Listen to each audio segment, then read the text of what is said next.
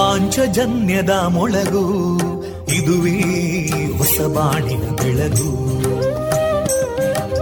ಪಾಂಚಜನ್ಯದ ಮೊಳಗು, ಇದುವೇ ಹೊಸಬಾಣಿನ ಬೆಳಗು. ಜನಮಾನಸವ ಅರಳಿಸುವಂತ ಅರಳಿಸುವಂತ ಜನಮಾನಸವ ಅರಳಿಸುವಂತ ವಿವೇಕವಾಣಿಯ ಮೊಳಗು. ಸುಖ ದುಃಖಗಳಿಗೆ ತಾಕೊರಳಾಗುವ ನೆಲಪ್ರೀತಿಯದಿ ಮೊಳಗು. ಇದುವೇ ಹೊಸಬಾಣಿನ ಬೆಳಗು, ಇದುವೇ ಪಾಂಚಜನ್ಯದ ಮೊಳಗು, ಇದುವೇ ಪಾಂಚಜನ್ಯದ ಮೊಳಗು. ವಂದೇ ಮಾತರಂ, ವಂದೇ ಮಾತರಂ. ಸುಜಲಾಂ ಸುಫಲಾಂ ಮಲಯಜ ಶೀತಲಾಂ ಸಸ್ಯಶ್ಯಾಮಲಾಂ ಮಾತರಂ ವಂದೇ ಮಾತರಂ. ಶುಭ್ರಜೋತ್ಸ್ನಾ ಪುಲಕಿತಯಾಮಿನೀ ಪುಲ್ಲಕುಸುಮಿತಾ ದ್ರುಮದಳಶೋಭಿನೀ ಸುಹಾಸಿನೀ ಸುಮಧುರಭಾಷಿನೀ ಸುಖದಾಂ ವರದಾಂ ಮಾತರಂ ವಂದೇ ಮಾತರಂ. ಕೋಟಿ ಕೋಟಿ ಕಂಠ ಕಲಕಲ ನಿನಾದ ಕರಾಲೇ ಕೋಟಿ ಕೋಟಿ ಭುಜೈದೃತ ಕರಕಲವಾಲೇ ಅಬಲಾಂ ಕೇನೋ ಮಾಯೇತೋ ಬಲೇ ಬಹುಬಲಧಾರಿಣೀ ನಮಾಮಿ ತಾರಿಣೀ ರಿಪುದಲವಾರಿಣೀ ಮಾತರಂ ವಂದೇ ಮಾತರಂ. ತುಮಿ ವಿದ್ಯಾ ತುಮಿ ಧರ್ಮ ತುಮಿ ಹೃದಿ ತುಮಿ ಮರ್ಮ ತ್ವಂ ಹಿ ಪ್ರಾಣ ಶರೀರೇ ಬಾಹುತೇ ತುಮಿ ಮಾ ಶಕ್ತಿ ಹೃದಯೇ ತುಮಿ ಮಾ ಭಕ್ತಿ ತೋಮಾರಯಿ ಪ್ರತಿಮಾ ಗಡಿ ಮಂದಿರೇ ಮಂದಿರೇ ವಂದೇ ಮಾತರಂ. ತ್ವಂ ಹಿ ದುರ್ಗಾ ದಶ ಪ್ರಹರಣಧಾರಿಣೀ ಕಮಲಾಂ ಕಮಲದಲ ವಿಹಾರಿಣೀ ವಾಣೀಂ ವಿದ್ಯಾದಾಯಿನೀ ನಮಾಮಿ ತ್ವಾಂ ನಮಾಮಿ ಕಮಲಾಂ ಅಮಲಾಂ ಅತುಲಾಂ ಸುಜಲಾಂ ಸುಫಲಾಂ ಮಾತರಂ ವಂದೇ ಮಾತರಂ. ಶ್ಯಾಮಲಾಂ ಸರಳಾಂ ಸುಸ್ಮಿತಾಂ ಭೂಷಿತಾಂ ಧರಣೀಂ ಭರಣೀಂ ಮಾತರಂ ವಂದೇ ಮಾತರಂ ವಂದೇ ಮಾತರಂ.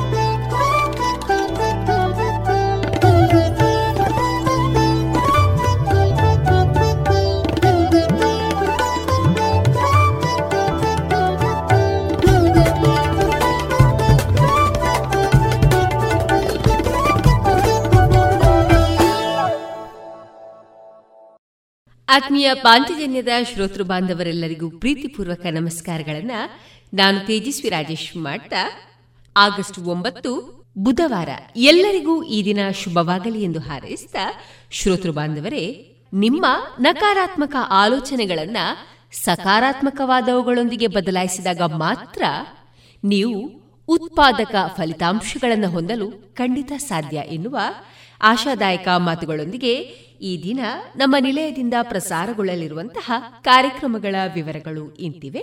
ಮೊದಲಿಗೆ ದಾಸರ ಪದಗಳು, ಮಾರುಕಟ್ಟೆ ಧಾರಣೆ, ಸುಬುದ್ದಿ ದಾಮೋದರ ದಾಸ್ ಅವರಿಂದ ಶ್ರೀಮದ್ ಭಾಗವತಾಮೃತ ಬಿಂದು, ಬಹುವಚನಂ ಪದ್ಮಿನಿ ಸಭಾಭವನ ದರ್ಬೆ ಇಲ್ಲಿ ನಡೆದಂತಹ ಯಕ್ಷ ಸಂಗೀತ ಕಾರ್ಯಕ್ರಮದ ಧ್ವನಿ ಮುದ್ರಿತ ಆಯ್ದ ಭಾಗ, ಗೀತಾ ಜ್ಞಾನಯಜ್ಞ ಕಾಸರಗೋಡು ಘಟಕದ ನೇತೃತ್ವದಲ್ಲಿ ಶ್ರೀಮದ್ ಭಗವದ್ಗೀತೆಯ ನಾಲ್ಕನೇ ಅಧ್ಯಾಯ, ವಿವೇಕ ಸಂಜೀವಿನಿ ಸರಣಿ ಕಾರ್ಯಕ್ರಮದಲ್ಲಿ ಶ್ರೀಯುತ ವಸಂತ ಕಜೆ ಅವರಿಂದ ಔಷಧೀಯ ಸಸ್ಯಗಳ ಸಂರಕ್ಷಣೆ ಮತ್ತು ಕೃಷಿ ವಿಧಾನಗಳ ಕುರಿತ ಮುಂದುವರಿದ ಸಂವಾದದ ಭಾಗ, ಕೊನೆಯಲ್ಲಿ ಹಿಂದಿ ಚಲನಚಿತ್ರದ ಮಧುರ ಗೀತೆಗಳು ಪ್ರಸಾರಗೊಳ್ಳಲಿವೆ.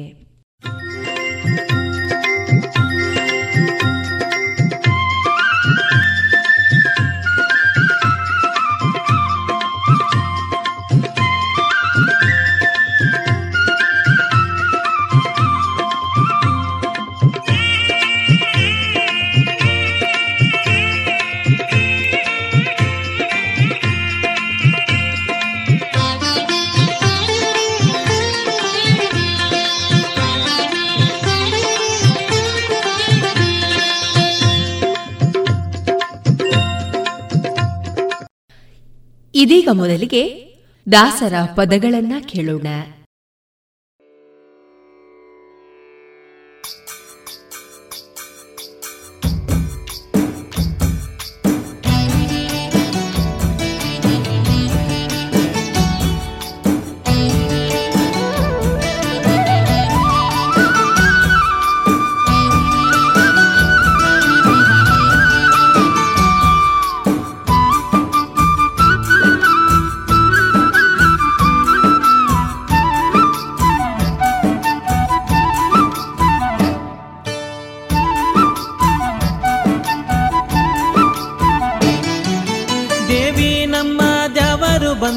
ಬನ್ನೀರೆ ನೋಡ ಬನ್ನೀರೆ ಬನ್ನೀರೆ ನೋಡ ಬನ್ನೀರೆ ಬನ್ನೀರೆ ನೋಡ ಬನ್ನೀರೆ ದೇವಿ ನಮ್ಮ ದೇವರು ಬಂದರು ಬನ್ನೀರೆ ನೋಡ ಬನ್ನೀರೆ ಬನ್ನೀರೆ ನೋಡ ಬನ್ನೀರೆ ಬನ್ನೀರೆ ನೋಡ ಬನ್ನೀರೆ ಬನ್ನೀರೆ ನೋಡ ಬನ್ನೀರೆ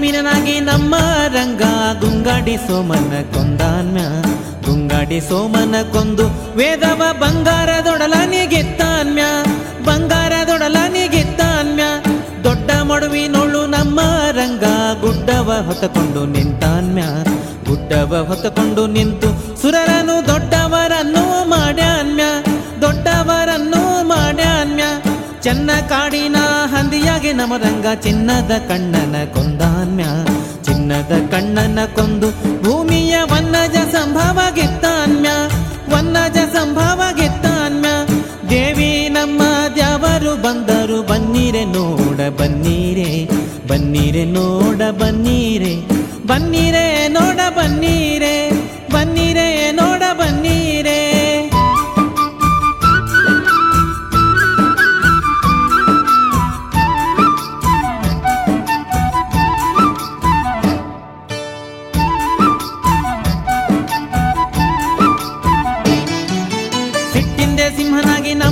ರಂಗ ಹೊಟ್ಟೆಯ ಕರುಳ ಬಗೆದಾನ್ಯ ಹೊಟ್ಟೆಯ ಕರುಳ ಹಾರವ ಮಾಡಿ ಪುಟ್ಟಗೆ ವರವ ಕೊಟ್ಟಾನ್ಯ ಪುಟ್ಟಗೆ ವರವ ಕೊಟ್ಟಾನ್ಯ ಹುಡುಗ ಹಾರುವನಾಗಿ ನಮ್ಮ ರಂಗ ಬೆಡಗಿಲಿ ಮುಗಿಲಿಗೆ ಬೆಳೆದಾನ್ಯ, ಬೆಡಗಿಲಿ ಮುಗಿಲಿಗೆ ಬೆಳೆದು ಬಲಿಯನು ಅಡಿಯಿಂದ ಪಾತಾಳ ಕೊತ್ಯಾನ್ಯ, ಅಡಿಯಿಂದ ಪಾತಾಳ ಕೊತ್ಯಾನ್ಯ.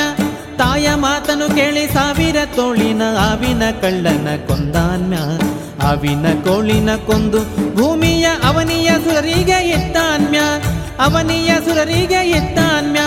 ದೇವಿ ನಮ್ಮ ದ್ಯಾವರು ಬಂದರು ಬನ್ನೀರೆ ನೋಡ ಬನ್ನೀರೆ, ಬನ್ನೀರೆ ನೋಡ ಬನ್ನೀರೆ, ಬನ್ನೀರೆ ನೋಡ ಬನ್ನೀರೆ, ಬನ್ನೀರೆ ನೋಡ ಬನ್ನೀರೆ.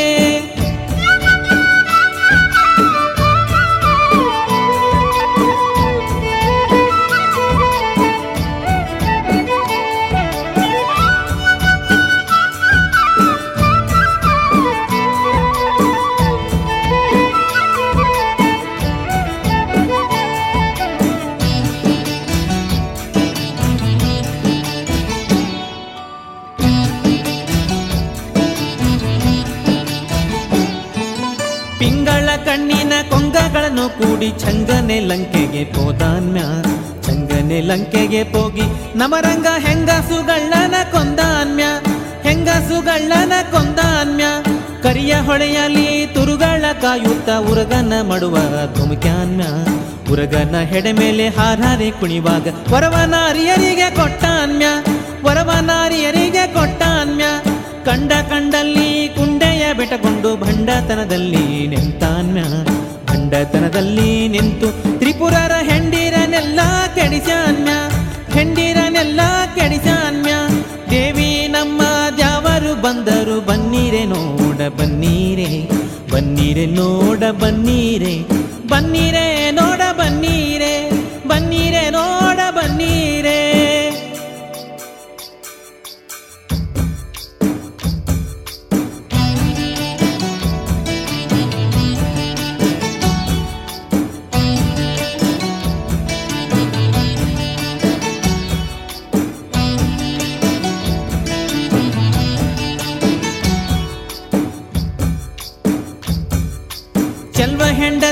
ಕುದುರೆಯ ಮಾಡಿ ಒಳ್ಳೆಯ ರಾವುತನಾದಾನ್ಯ, ಒಳ್ಳೆಯ ರಾವುತನಾಗಿ ಮ್ಲೇಚ್ಛರ ಡೊಳ್ಳು ಹೊಟ್ಟೆಯ ಮೇಲೆ ಒದ್ದಾನ್ಯ, ಡೊಳ್ಳು ಹೊಟ್ಟೆಯ ಮೇಲೆ ಒದ್ದಾನ್ಯ.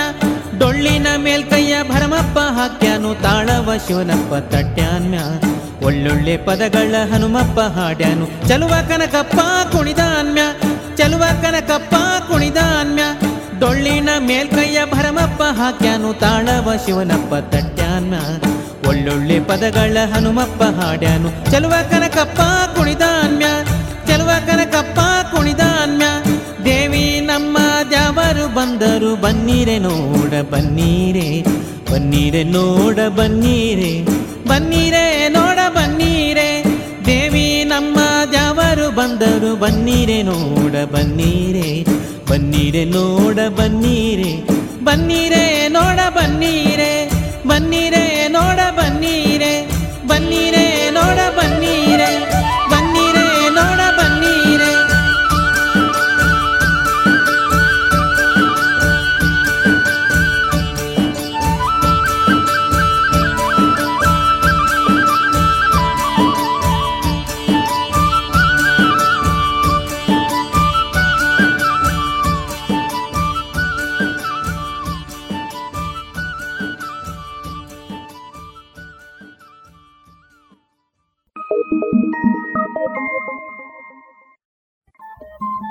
ರೇಡಿಯೋ ಪಾಂಚಜನ್ಯ ತೊಂಬತ್ತು ಬಿಂದು ಎಂಟು ಎಫ್ಎಂ ಸಮುದಾಯ ಬಾನುಲಿ ಕೇಂದ್ರ ಪುತ್ತೂರು.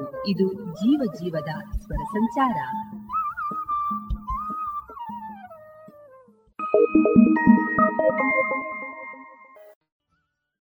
ಅಕ್ಕ, ಏನ್ ಸಖತ್ತಾಗಿದೆ ಕಣೆ ಇದು. ಹೌದಾ, ಏನದು ನೋಡೋಣ. ಆನ್ಲೈನ್ ಅಲ್ಲಿ ನೋಡು, ಎಷ್ಟು ಚೀಪ್ ಆಗಿ ಬೆಸ್ಟ್ ಆಗಿದೆ. ಹೌದು ಹೌದು, ಎಲ್ಲಾ ಬೆಸ್ಟೇ ಆಗಿರುತ್ತೆ. ಯಾವ ಆನ್ಲೈನ್ ಬೇಡ, ಏನ್ ಬೇಡ. ಇನ್ಮೇಲೆ ಎಲ್ಲಾನು ಡೈರೆಕ್ಟ್ ಶಾಪಿಂಗ್. ನಮ್ಮ ಮಕ್ಕಳ ಒಳ ಉಡುಪಿಗೆ ಆನ್ಲೈನ್ ಅಂತೂ ಬೇಡವೇ ಬೇಡ. ಮತ್ತೆ ನನ್ನ ಯೂನಿಫಾರ್ಮ್ಗೆ ಇನ್ನರ್ ವೇರ್ ಇದೆಯಲ್ಲ, ಲಶ್ ಫ್ಯಾಷನ್. ಲಶ್ ಫ್ಯಾಷನ್ ಅದೆಲ್ಲಿ? ಹೌದು, ಮತ್ತೆ ಮಹಿಳೆಯರ ಯುವತಿಯರ ಅಚ್ಚುಮೆಚ್ಚಿನ ಲಶ್ ಫ್ಯಾಷನ್. ಟ್ರೆಡಿಷನಲ್ ಹಾಗೂ ಫ್ಯಾಷನ್ ಸಾರಿ, ಬ್ಲೌಸ್ ನಿಂದ ಹಿಡಿದು dress, suitings, gym wear, sports, maternity wear ಹಾಗೂ ಯೂನಿಫಾರಂಗೂ ಸರಿ ಹೊಂದುವ ಎಲ್ಲಾ ರೀತಿಯ ಒಳ ಉಡುಪುಗಳು ಜೊತೆಗೆ ವೆರೈಟಿ ವೆರೈಟಿ ನೈಟ್ ಡ್ರೆಸ್ ಗಳು ಕೂಡ ಲಶ್ ಫ್ಯಾಷನ್ ನಲ್ಲಿ ಲಭ್ಯ. ಹೌದಾ ಅಮ್ಮ, ಅದರಲ್ಲಿ ನನಗೂ ನಿಮಗೂ ಎಲ್ಲಾ ತರಹದ ಔಟ್ಫಿಟ್ ಗಳಿಗೂ ಸಂಗಾತಿಯಾಗಲಿದೆ ಲಶ್ ಫ್ಯಾಷನ್.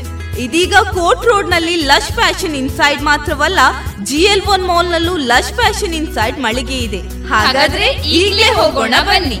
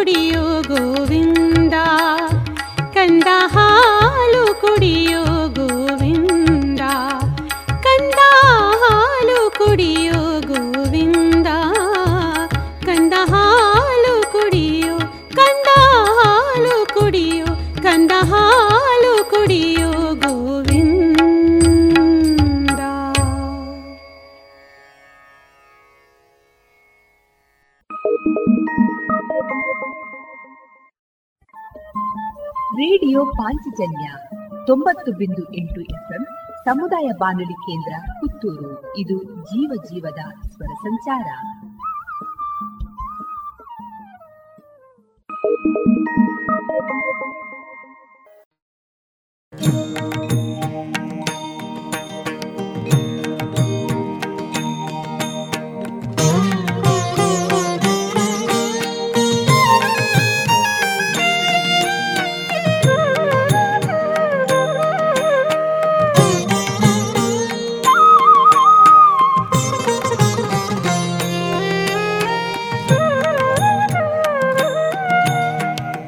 ಕಂಡು ಕಂಡು ನೀ ಎನ್ನ ಕೈ ಬಿಡುವರೇ ಕೃಷ್ಣ, ಪುಂಡರೀಕಾಕ್ಷ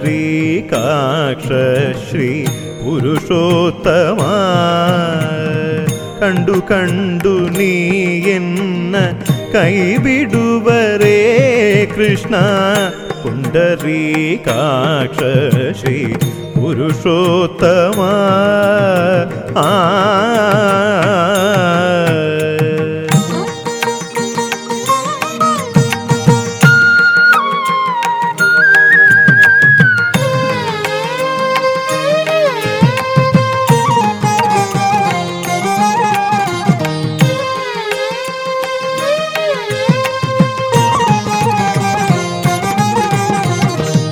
ಬಂಧುಗಳು ಏನಗಿಲ್ಲ, ಬದುಕಿನಲ್ಲಿ ಸುಖವಿಲ್ಲ, ನಿಂದೆಯಲಿ ನೊಂದೇನೆ ನೀರಜಾಕ್ಷ. ಬಂಧುಗಳು ಏನಗಿಲ್ಲ, ಬದುಕಿನಲ್ಲಿ ಸುಖವಿಲ್ಲ, ನಿಂದೆಯಲಿ ನೊಂದೇನೆ ನೀರಜಾಕ್ಷ. ತಂದೆ ತಾಯಿಯು ನೀನೆ, ಬಂಧು ಬಳಗವು ನೀನೆ. ತಂದೆ ತಾಯಿಯು ನೀನೆ, ಬಂಧು ಬಳಗವು ನೀನೆ. ಎಂದೆಂದಿಗೂ ನಿನ್ನ ನಂಬಿದೆನೋ ಶ್ರೀಕೃಷ್ಣ, ಕಂಡು ಕಂಡು ನೀ ಎನ್ನ ಕೈ ಬಿಡುವರೇ ಕೃಷ್ಣ. ಆ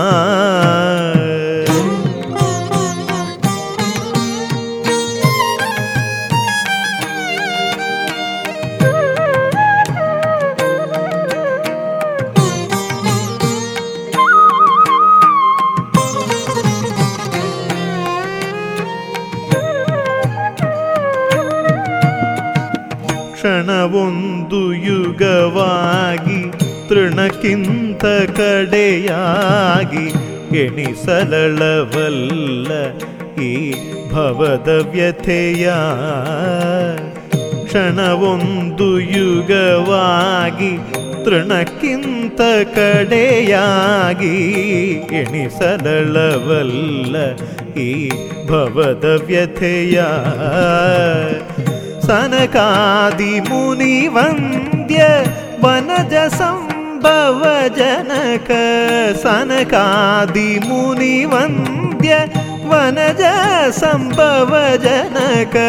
ಪಣಿಶಾಯಿ ಪ್ರಹ್ಲಾದ ಕೊಲಿದ ಶ್ರೀಹರಿಯೇ, ಕಂಡು ಕಂಡು ನೀ ಎನ್ನ ಕೈ ಬಿಡುವರೇ ಕೃಷ್ಣ.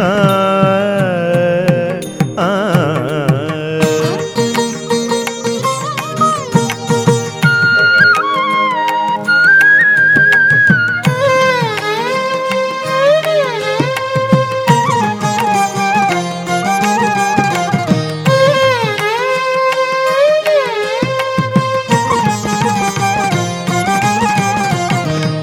ಭಕ್ತವತ್ಸಲನೆಂಬ ಬಿರುದು ಪೋತ್ತಿಹ ಮೇಲೆ, ಭಕ್ತರಾಧೀನನಾಗಿರಬೇಡವೇ.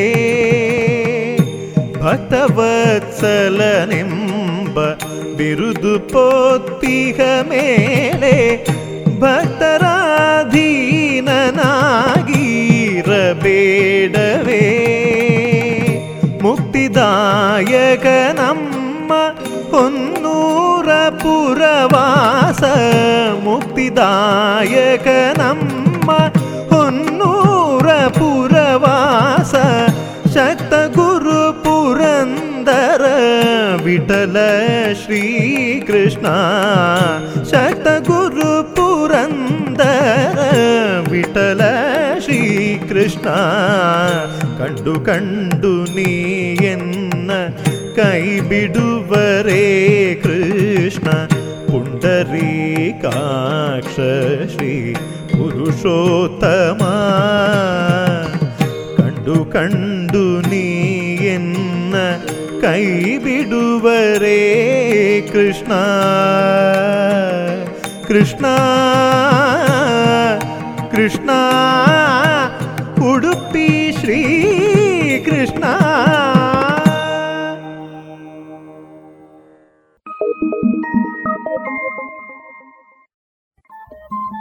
ರೇಡಿಯೋ ಪಾಂಚಜನ್ಯ ತೊಂಬತ್ತು ಬಿಂದು ಎಂಟು ಎಫ್ಎಂ ಸಮುದಾಯ ಬಾನುಲಿ ಕೇಂದ್ರ ಪುತ್ತೂರು. ಇದು ಜೀವ ಜೀವದ ಸ್ವರ ಸಂಚಾರ.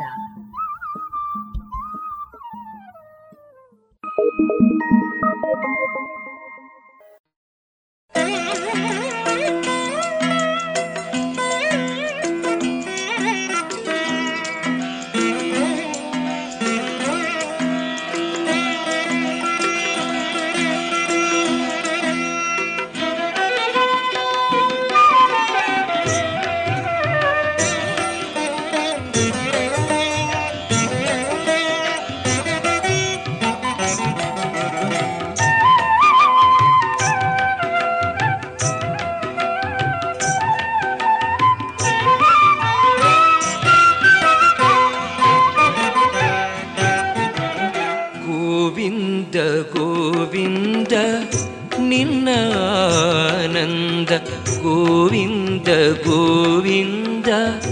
ನಿನ್ನ ಆನಂದ ಸಕಲ ಸಾಧನವೋ ನಿನ್ನ ಆನಂದ ಸಕಲ ಸಾಧನವೋ ನಿನ್ನ ಆನಂದ ಗೋವಿಂದ ಗೋವಿಂದ ನಿನ್ನ ಆನಂದ ಗೋವಿಂದ ಗೋವಿಂದ ನಿನ್ನ ಆನಂದ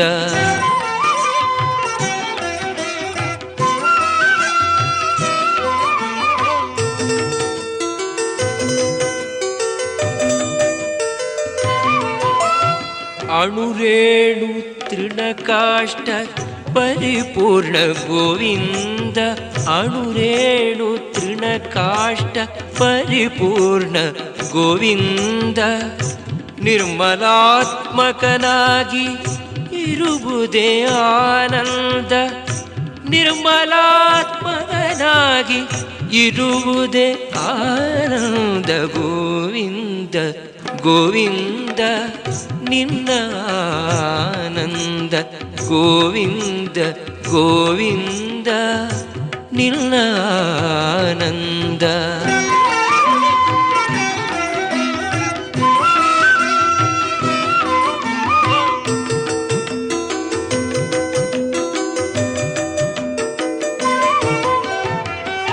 ಸೃಷ್ಟಿ ಸ್ಥಿತಿ ಲಯ ಕಾರಣ ಗೋವಿಂದ ಸೃಷ್ಟಿ ಸ್ಥಿತಿ ಲಯ ಕಾರಣ ಗೋವಿಂದ ಈ ಪರಿಮಹಿಮೆಯ ತಿಳಿಯೋದೆ ಆನಂದ ಈ ಪರಿಮಹಿಮೆಯ ತಿಳಿಯೋದೆ ಆನಂದ ತಿಳಿಯೋದೆ ಆನಂದ ತಿಳಿಯೋದೆ ಆನಂದ ಗೋವಿಂದ ಗೋವಿಂದ ನಿನ್ನ ಆನಂದ ಗೋವಿಂದ ಗೋವಿಂದ ನಿನ್ನ ಆನಂದ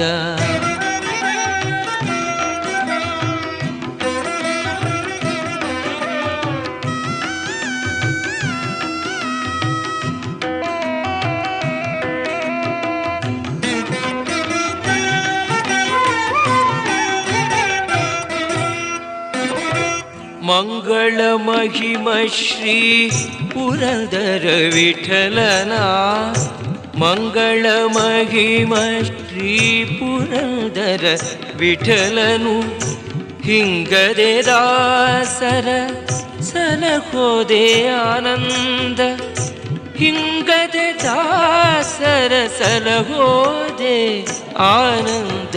ಗೋವಿಂದ ಗೋವಿಂದ ನಿನ್ನ ಆನಂದ, ಗೋವಿಂದ ಗೋವಿಂದ ನಿನ್ನ ಆನಂದ. ಸಕಲ ಸಾಧನವೋ ನಿನ್ನ ಆನಂದ, ಸಕಲ ಸಾಧನವೋ ನಿನ್ನ ಆನಂದ. ಗೋವಿಂದ ಗೋವಿಂದ ನಿನ್ನ ಆನಂದ, ಗೋವಿಂದ ಗೋವಿಂದ ನಿನ್ನ ಆನಂದ.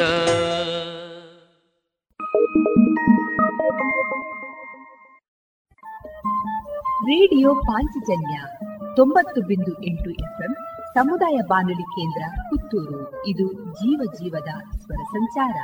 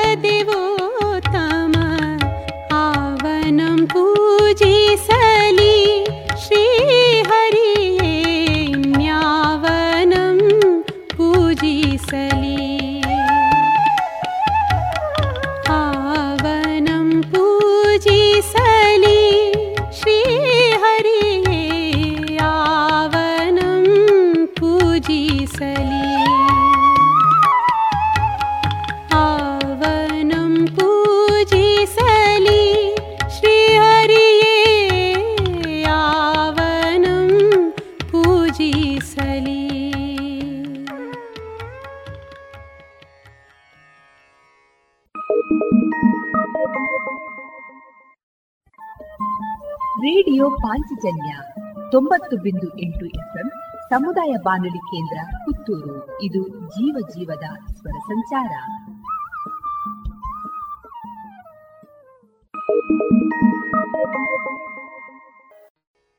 ಮಳೆ ಏನೋ ಶುರುವಾಯ್ತು. ಈ ಅಡಿಕೆ ತೋಟಕ್ಕೆ ಔಷಧಿ ಹೊಡೆಯೋ ಸಮಯನೂ ಆಯ್ತು, ಜನನೇ ಸಿಗ್ತಾ ಇಲ್ಲ. ಇನ್ನೇನಿದ್ರು ಹೊಸ ಹೊಸ ತಂತ್ರ ಬಳಕೆಗೆ ಹೋಗ್ಲೇಬೇಕಾಗ್ತದೆ. ಅದಕ್ಕೂ ಗುಣಮಟ್ಟ ಬೇಕು, ದೀರ್ಘ ಬಾಳ್ವಿಕೆನೂ ನೋಡ್ಬೇಕಾಗ್ತದೆ. ಈ ವಿವಿಧ ರೀತಿಯ ಪವರ್ ಸ್ಪ್ರೇಯರ್ಗಳು, ಕಾರ್ಬನ್ ದೋಟಿಗಳು, ಮರವನ್ನೇರಿ ಔಷಧಿ ಹೊಡೆಯುವಂತಹ ರಿಮೋಟ್ ಯಂತ್ರಗಳು ಇವೆಲ್ಲ ಎಲ್ಲಿ ಸಿಗ್ತದೆ? Saya Enterprises.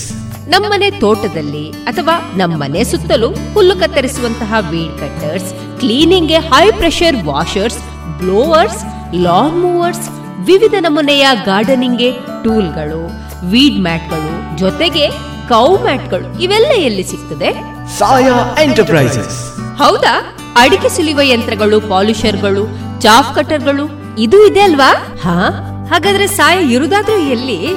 Saya Enterprises, APMC ರಸ್ತೆ, ಪುತ್ತೂರು ಹಾಗೂ ವಿಟ್ಲ, ಮಂಗಳೂರು, ಮೂಡಿಬಿದ್ರೆ, ಕಿನ್ನಿಗೋಳಿ, ಸುಳ್ಯ, ಕಡಬ, ಬೆಳ್ತಂಗಡಿ, ಜೊತೆಗೆ ಬದಿಯಡ್ಕ, ಉಪ್ಪಳ, ಕಾಂಜಂಗಡ್ಗಳಲ್ಲಿಯೂ ಶಾಖೆಗಳಿವೆ.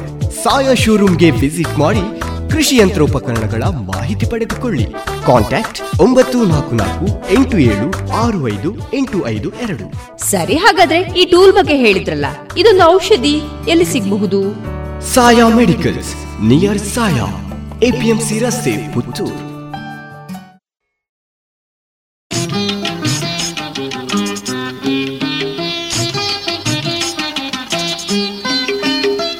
ಕಾಯಲಾರೆನು ಕೃಷ್ಣ ಕಂಡವರ ಬಾಗಿಲನು, ಕಾಯಲಾರೆನು ಕೃಷ್ಣ ಕಂಡವರ ಬಾಗಿಲನು, ನಾಯಿ ಕುನ್ನಿಗಳಂತೆ ನರರ ಪೀಡಿಸುತ್ತ ಕಾಯಲಾರೆನು ಕೃಷ್ಣ ಕಂಡವರ ಬಾಗಿಲನು.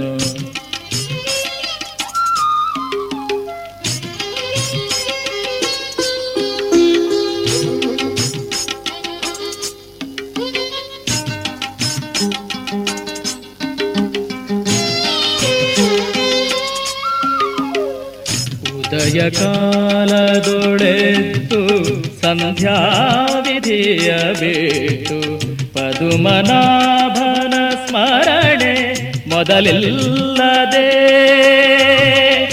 ಉದಯ ಕಾಲದೊಡೆತ್ತು ಸಂಧ್ಯಾ ವಿಧಿಯ ಬಿಟ್ಟು ಪದುಮನಾಭನ ಸ್ಮರಣೆ ಮೊದಲಿಲ್ಲದೆ, ಮುದದೆ ನಿನ್ನರ್ಥ ಸದೆ ನರರ ಸದನವ ಪೊಕ್ಕು, ಮುದದಿ ನಿನ್ನರ್ಚಿಸದೆ ನರರ ಸದನವ ಪೊಕ್ಕು, ಒದಗಿ ಸೇವೆಯ ಮಾಡಿ ಅವರ ಬಾಗಿಲನು ಕಾಯಲಾರೆನೋ ಕೃಷ್ಣ ಕಂಡವರ ಬಾಗಿಲನು, ನಾಯಿ ಪುನ್ನಿಗಳಂತೆ ನರರ ಪೀಡಿಸುತ್ತ ಕಾಯಲಾರೆನು ಕೃಷ್ಣ ಕಂಡವರ ಬಾಗಿಲನು.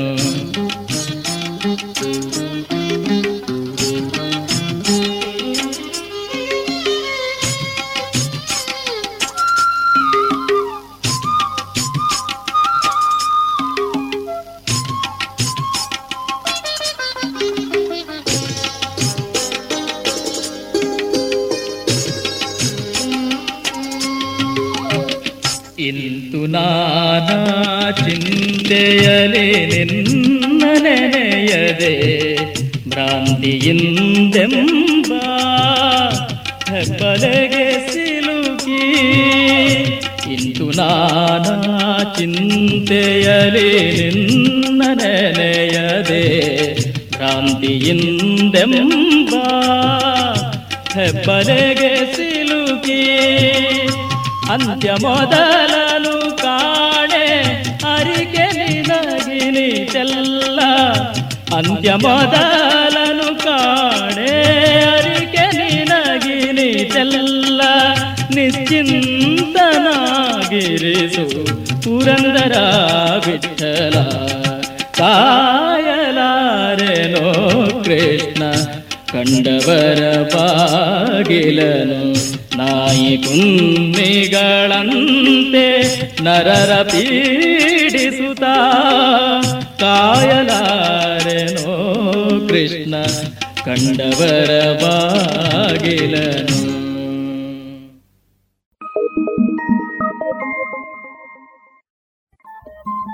ರೇಡಿಯೋ ಪಾಂಚಜನ್ಯ ತೊಂಬತ್ತು ಬಿಂದು ಎಂಟು ಎಫ್ಎಂ ಸಮುದಾಯ ಬಾನುಲಿ ಕೇಂದ್ರ ಪುತ್ತೂರು. ಇದು ಜೀವ ಜೀವದ ಸ್ವರ ಸಂಚಾರ.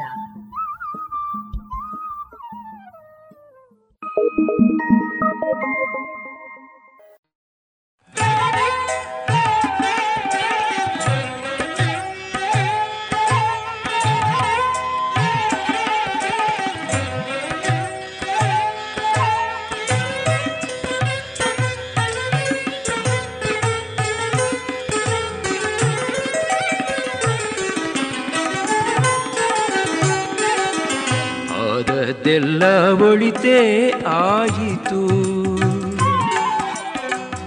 ಅದೆಲ್ಲ ಒಳಿತೇ ಆಯಿತು. ನಮ್ಮ ಶ್ರೀಧರನ ಸೇವೆಗೆ ಸಾಧನ ಸಂಪತ್ತಾಯಿತು. ಅದೆಲ್ಲ ಒಳಿತೇ ಆಯಿತು, ನಮ್ಮ ಶ್ರೀಧರನ ಸೇವೆಗೆ ಸಾಧನ ಸಂಪತ್ತಾಯಿತು. ಅದೆಲ್ಲ ಒಳಿತೇ ಆಯಿತು.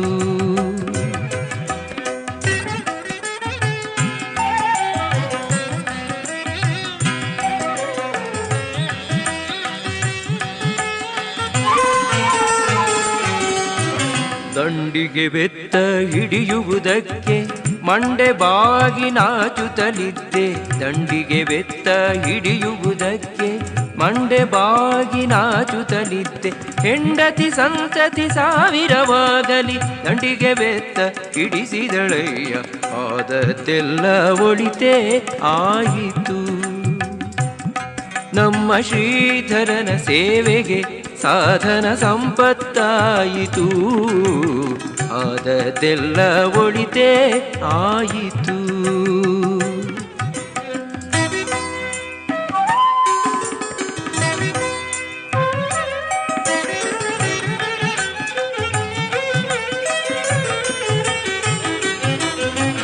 ಗೋಪಾಲ ಬುಟ್ಟಿ ಹಿಡಿಯುವುದಕ್ಕೆ ಭೂಪತಿಯೆಂದು ಗರ್ವಿಸುತ್ತಿದ್ದೆ.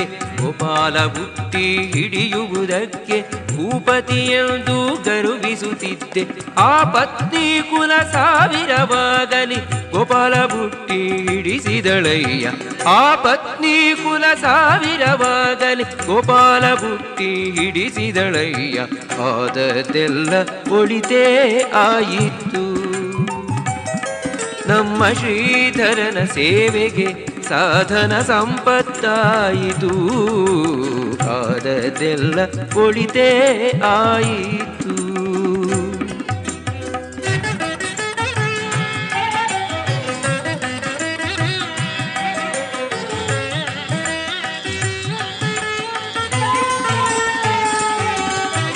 ತುಳಸಿ ಮಾಲೆ ಹಾಕುವುದಕ್ಕೆ ಅರಸನೆಂದು ತಿರುಗುತ್ತಲಿದ್ದೆ. ತುಳಸಿ ಮಾಲೆ ಹಾಕುವುದಕ್ಕೆ ಅರಸನೆಂದು ತಿರುಗುತ್ತಲಿದ್ದೆ. ಸರಸಿಜಾಕ್ಷ ಪುರಂದರ ವಿಠಲನು ತುಳಸಿ ಮಾಲೆ ಹಾಕಿಸಿದನು. ಸರಸಿಜಾಕ್ಷ ಪುರಂದರ ವಿಠಲನು ತುಳಸಿ ಮಾಲೆ ಹಾಕಿಸಿದನು. ಆದದ್ದೆಲ್ಲ ಒಳಿತೇ ಆಯಿತು, ನಮ್ಮ ಶ್ರೀಧರನ ಸೇವೆಗೆ ಸಾಧನ ಸಂಪತ್ತಾಯಿತು. ಆದದ್ದೆಲ್ಲ ಒಳಿತೇ ಆಯಿತು, ನಮ್ಮ ಶ್ರೀಧರನ ಸೇವೆಗೆ ಸಾಧನ ಸಂಪತ್ತಾಯಿತು. ಆದದ್ದೆಲ್ಲ ಒಳಿತೇ ಆಯಿತು.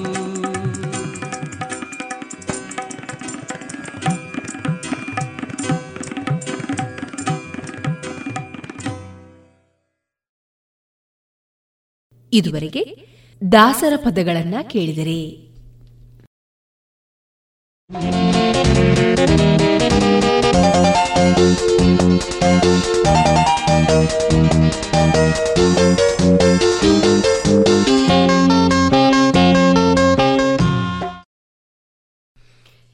ದಿನದ ಮಾರುಕಟ್ಟೆ ಧಾರಣೆ ಇಂತಿದೆ. ಹೊಸ ಅಡಿಕೆ ಮುನ್ನೂರ ತೊಂಬತ್ತರಿಂದ ನಾಲ್ಕುನೂರ ಐವತ್ತು, ಹಳೆ ಅಡಿಕೆ ಮುನ್ನೂರ ಐವತ್ತರಿಂದ ನಾಲ್ಕುನೂರ ಎಂಬತ್ತು, ಕಾಳುಮೆಣಸು ನಾಲ್ಕುನೂರ ಮೂವತ್ತ ಐದರಿಂದ ಆರುನೂರ ಹತ್ತು, ಒಣಕೊಕ್ಕೋ ಇನ್ನೂರ ಹದಿನೈದರಿಂದ ಇನ್ನೂರ ಮೂವತ್ತ ಐದು, ಹಸಿಕೊಕ್ಕೋ ಐವತ್ತ ಮೂರರಿಂದ ಐವತ್ತ ಎಂಟು, ಕೊಬ್ಬರಿ ಎಪ್ಪತ್ತರಿಂದ ಎಪ್ಪತ್ತ ಮೂರು, ರಬ್ಬರ್ ಧಾರಣೆ ಆರ್ಎಸ್ಎಸ್ ಫೋರ್ ನೂರ ನಲವತ್ತ ಆರು ರೂಪಾಯಿ ಐವತ್ತು ಪೈಸೆ, ಆರ್ಎಸ್ಎಸ್ ಫೈವ್ ನೂರ ಮೂವತ್ತ ಆರು ರೂಪಾಯಿ, ಲಾಟ್ ನೂರ ಇಪ್ಪತ್ತ ಎರಡು ರೂಪಾಯಿ ಐವತ್ತು ಪೈಸೆ, ಸ್ಕ್ರಾಪ್ ಎಪ್ಪತ್ತ ಎರಡರಿಂದ ಎಂಬತ್ತೆರಡು ರೂಪಾಯಿ.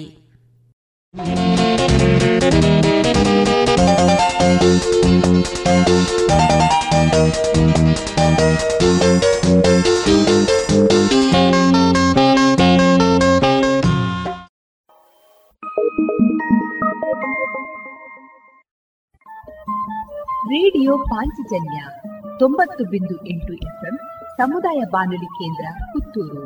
ಇದು ಜೀವ ಜೀವದ ಸ್ವರ ಸಂಚಾರ.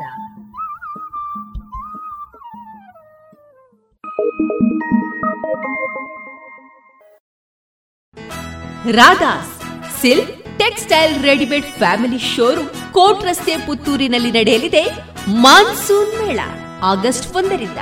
ಅತಿ ಕಡಿಮೆ ಬೆಲೆ, ಪ್ರತಿದಿನ ಹೊಸ ಸಂಗ್ರಹದೊಂದಿಗೆ ಪುತ್ತೂರಿನ ಫ್ಯಾಷನ್ ಲೋಕದ ಮಹಾ ಉತ್ಸವ ಮಾನ್ಸೂನ್ ಮೇಳ ರಾಧಾಸ್ನಲ್ಲಿ. ಮತ್ಯಾಕೆ ತಡ, ಬನ್ನಿ, ನಮ್ಮ ಸಂಗ್ರಹ ನಿಮ್ಮ ಆಯ್ಕೆ ರಾಧಾಸ್ನಲ್ಲಿ.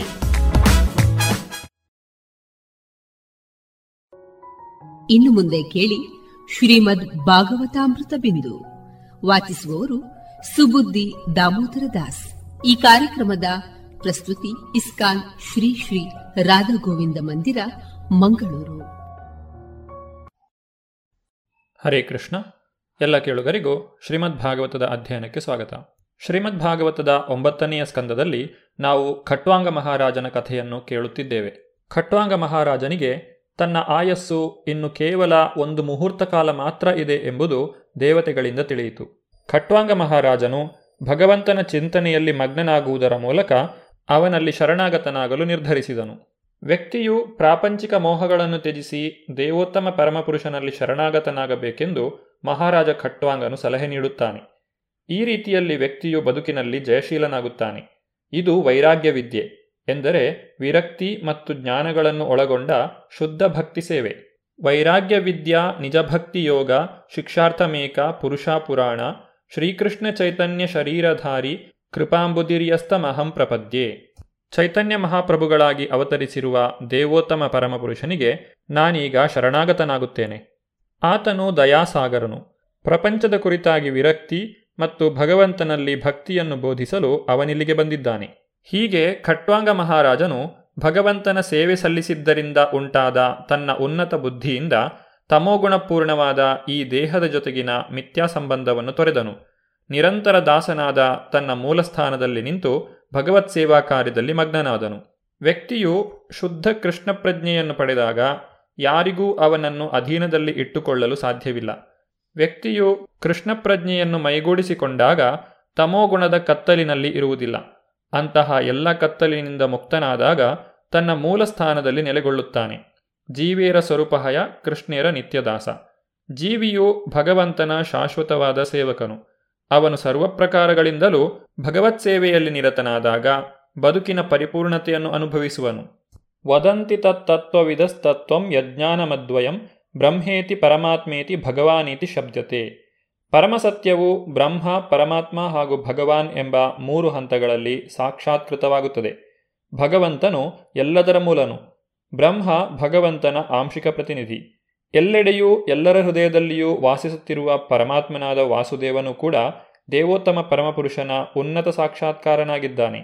ಆದರೆ ವ್ಯಕ್ತಿಯು ದೇವೋತ್ತಮ ಪರಮಪುರುಷನನ್ನು ಸಾಕ್ಷಾತ್ಕರಿಸಿಕೊಂಡಾಗ ವಾಸುದೇವನು ಪರಮಾತ್ಮನಾಗಿದ್ದು ನಿರಾಕಾರ ಬ್ರಹ್ಮ ಕೂಡ ಆಗಿದ್ದಾನೆಂಬುದರ ಸಾಕ್ಷಾತ್ಕಾರವಾದಾಗ ವ್ಯಕ್ತಿಯು ಜ್ಞಾನ ಪರಿಪೂರ್ಣನು. ಆದ್ದರಿಂದಲೇ ಅರ್ಜುನನು ಶ್ರೀಕೃಷ್ಣನನ್ನು ಪರಂಬ್ರಹ್ಮ ಪರಂಧಾಮ ಪವಿತ್ರಂ ಪರಮಂ ಭವಾನ್ ಎಂದು ವರ್ಣಿಸಿದ್ದಾನೆ. ಪರಂಬ್ರಹ್ಮ ಎನ್ನುವ ಶಬ್ದಗಳು ನಿರಾಕಾರ ಬ್ರಹ್ಮನ ಹಾಗೂ ಸರ್ವವ್ಯಾಪಿಯಾದ ಪರಮಾತ್ಮನ ಆಶ್ರಯಸ್ಥಾನವನ್ನು ಸೂಚಿಸುತ್ತದೆ. ತ್ಯಕ್ವಾ ದೇಹಂ ಪುನರ್ಜನ್ಮ ನೈತಿ ಮಾಮೇತಿ ಎಂದು ಶ್ರೀಕೃಷ್ಣನು ಹೇಳಿದನು. ಪರಿಪೂರ್ಣ ಭಕ್ತನು ಪರಿಪೂರ್ಣ ಸಾಕ್ಷಾತ್ಕಾರದ ನಂತರ ಭಗವದ್ಧಾಮಕ್ಕೆ ಮರಳುತ್ತಾನೆ ಎಂಬುದು ಆ ಮಾತುಗಳ ಅರ್ಥ. ಮಹಾರಾಜ ಖಟ್ವಾಂಗನು ದೇವೋತ್ತಮ ಪರಮಪುರುಷನ ಆಶ್ರಯವನ್ನು ಸ್ವೀಕರಿಸಿ ತನ್ನ ಸಂಪೂರ್ಣ ಶರಣಾಗತಿಯ ಕಾರಣ ಪರಿಪೂರ್ಣತೆಯನ್ನು ಗಳಿಸಿದನು. ಶುಕದೇವ ಗೋಸ್ವಾಮಿಗಳು ಮುಂದಕ್ಕೆ ಶ್ರೀರಾಮಚಂದ್ರನ ಲೀಲೆಗಳ ಕುರಿತಾಗಿ ಪರೀಕ್ಷಿತ ಮಹಾರಾಜನಿಗೆ ವಿವರಿಸುತ್ತಾರೆ. ಇದೇ ಖಟ್ವಾಂಗ ಮಹಾರಾಜನ ವಂಶದಲ್ಲಿ ಭಗವಾನ್ ಶ್ರೀರಾಮಚಂದ್ರನು ಅವತರಿಸಿ ಬರುತ್ತಾನೆ. ಆತನು ಹೇಗೆ ರಾವಣನನ್ನು ವಧಿಸಿ ತನ್ನ ರಾಜಧಾನಿಯಾದ ಅಯೋಧ್ಯೆಗೆ ಹಿಂದಿರುಗಿದನು ಎಂಬುದನ್ನು ಶುಕದೇವ ಗೋಸ್ವಾಮಿಗಳು ವಿವರಿಸುತ್ತಾರೆ. ಖಟ್ವಾಂಗ ಮಹಾರಾಜನಿಗೆ ದೀರ್ಘಬಾಹು ಎಂಬುವನು ಮಗನಾಗಿದ್ದನು. ಅವನ ಮಗನೇ ರಘು, ರಘುವಿನ ಮಗ ಅಜ, ಅಜನ ಮಗನೇ ದಶರಥ, ದಶರಥನಿಗೆ ದೇವೋತ್ತಮ ಪರಮಪುರುಷನಾದ ಭಗವಾನ್ ಶ್ರೀರಾಮಚಂದ್ರನು ಮಗನಾದನು. ಭಗವಂತನು ಈ ಜಗತ್ತಿನಲ್ಲಿ ತನ್ನ ಪೂರ್ಣ ಚತುರ್ಭಾಗ ವಿಸ್ತರಣವಾಗಿ ಭಗವಾನ್ ರಾಮಚಂದ್ರ, ಲಕ್ಷ್ಮಣ, ಭರತ ಮತ್ತು ಶತ್ರುಘ್ನರಾಗಿ ಅವತರಿಸಿದರು. ವಾಸ್ತವಿಕವಾಗಿ ಪರಮಸತ್ಯವನ್ನು ತಿಳಿದಂತಹ ಮಹರ್ಷಿ ವಾಲ್ಮೀಕಿಗಳು ಆತನ ದಿವ್ಯ ಲೀಲೆಗಳನ್ನು ವರ್ಣಿಸಿದ್ದಾರೆ. ಶುಕಮುನಿಗಳು ಈ ಲೀಲೆಗಳನ್ನು ಸಂಕ್ಷೇಪವಾಗಿ ವರ್ಣಿಸುತ್ತಾರೆ. ಭಗವಾನ್ ಶ್ರೀರಾಮಚಂದ್ರನು ವಿಶ್ವಾಮಿತ್ರರ ಜೊತೆಯಲ್ಲಿ ಹೋಗಿ ಮಾರೀಚನಂತಹ ರಾಕ್ಷಸರನ್ನು ವಧೆ ಮಾಡಿದನು. ಸೀತಾ ಸ್ವಯಂವರದಲ್ಲಿ ಧನಸ್ಸನ್ನು ಮುರಿದು ಸೀತಾಮಾತೆಯನ್ನು ವರಿಸಿದನು. ಆತನು ಪಿತೃವಾಕ್ಯ ಪರಿಪಾಲನೆಗಾಗಿ ಲಕ್ಷ್ಮಣ ಮತ್ತು ಸೀತೆಯನ್ನು ಕೂಡಿಕೊಂಡು ವನಪ್ರವೇಶ ಮಾಡಿದನು. ಅಲ್ಲಿ ಅವನು ಶೂರ್ಪನಖಿಯ ಮೂಗನ್ನು ಕೊಯ್ದದ್ದಲ್ಲದೆ ಖರದೂಷಣರು ಮುಖ್ಯರಾದ ರಾವಣನ ಅನುಯಾಯಿಗಳನ್ನು ಸಂಹರಿಸಿದನು. ರಾವಣನು ಸೀತಾಪಹರಣವನ್ನು ಮಾಡಿದ್ದು ಅವನ ದೌರ್ಭಾಗ್ಯಕ್ಕೆ ನಾಂದಿಯಾಯಿತು. ಮಾರೀಚನು ಮೃಗದ ರೂಪವನ್ನು ತಾಳಿದಾಗ ಶ್ರೀರಾಮಚಂದ್ರನು ಸೀತಾದೇವಿಯನ್ನು ತೃಪ್ತಿಪಡಿಸುವುದಕ್ಕಾಗಿ ಆ ಮೃಗವನ್ನು ತರಲು ಹೋದನು.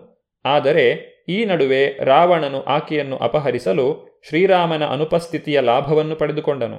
ಸೀತಾಪಹರಣವಾದಾಗ ಪ್ರಭು ಶ್ರೀರಾಮಚಂದ್ರನು ಲಕ್ಷ್ಮಣನನ್ನು ಕೂಡಿಕೊಂಡು ಅವಳಿಗಾಗಿ ಕಾಡನ್ನೆಲ್ಲ ಹುಡುಕಿದನು. ಈ ಹುಡುಕಾಟದ ವೇಳೆಯಲ್ಲಿ ಅವರು ಜಟಾಯುವನ್ನು ಭೇಟಿಯಾದರು. ಆಮೇಲೆ ಶ್ರೀರಾಮನು ಕಬಂಧನೆಂಬ ರಾಕ್ಷಸನನ್ನು ಕೊಂದನು.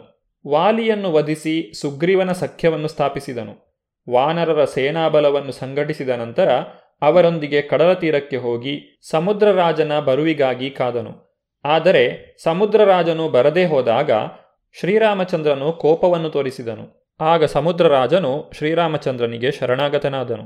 ಶ್ರೀರಾಮಚಂದ್ರನ ಎಲ್ಲ ಕಾರ್ಯಗಳಿಗೂ ನೆರವಾಗುವಂತಹ ಇಚ್ಛೆಯನ್ನು ವ್ಯಕ್ತಪಡಿಸಿದನು. ನಂತರ ಶ್ರೀರಾಮಚಂದ್ರನು ಸಮುದ್ರಕ್ಕೆ ಸೇತುವೆಯನ್ನು ಕಟ್ಟಿದನು. ವಿಭೀಷಣನ ಸಹಾಯದಿಂದ ಅವನು ರಾವಣನ ರಾಜಧಾನಿಯಾದ ಲಂಕೆಗೆ ದಾಳಿಯಿಟ್ಟನು.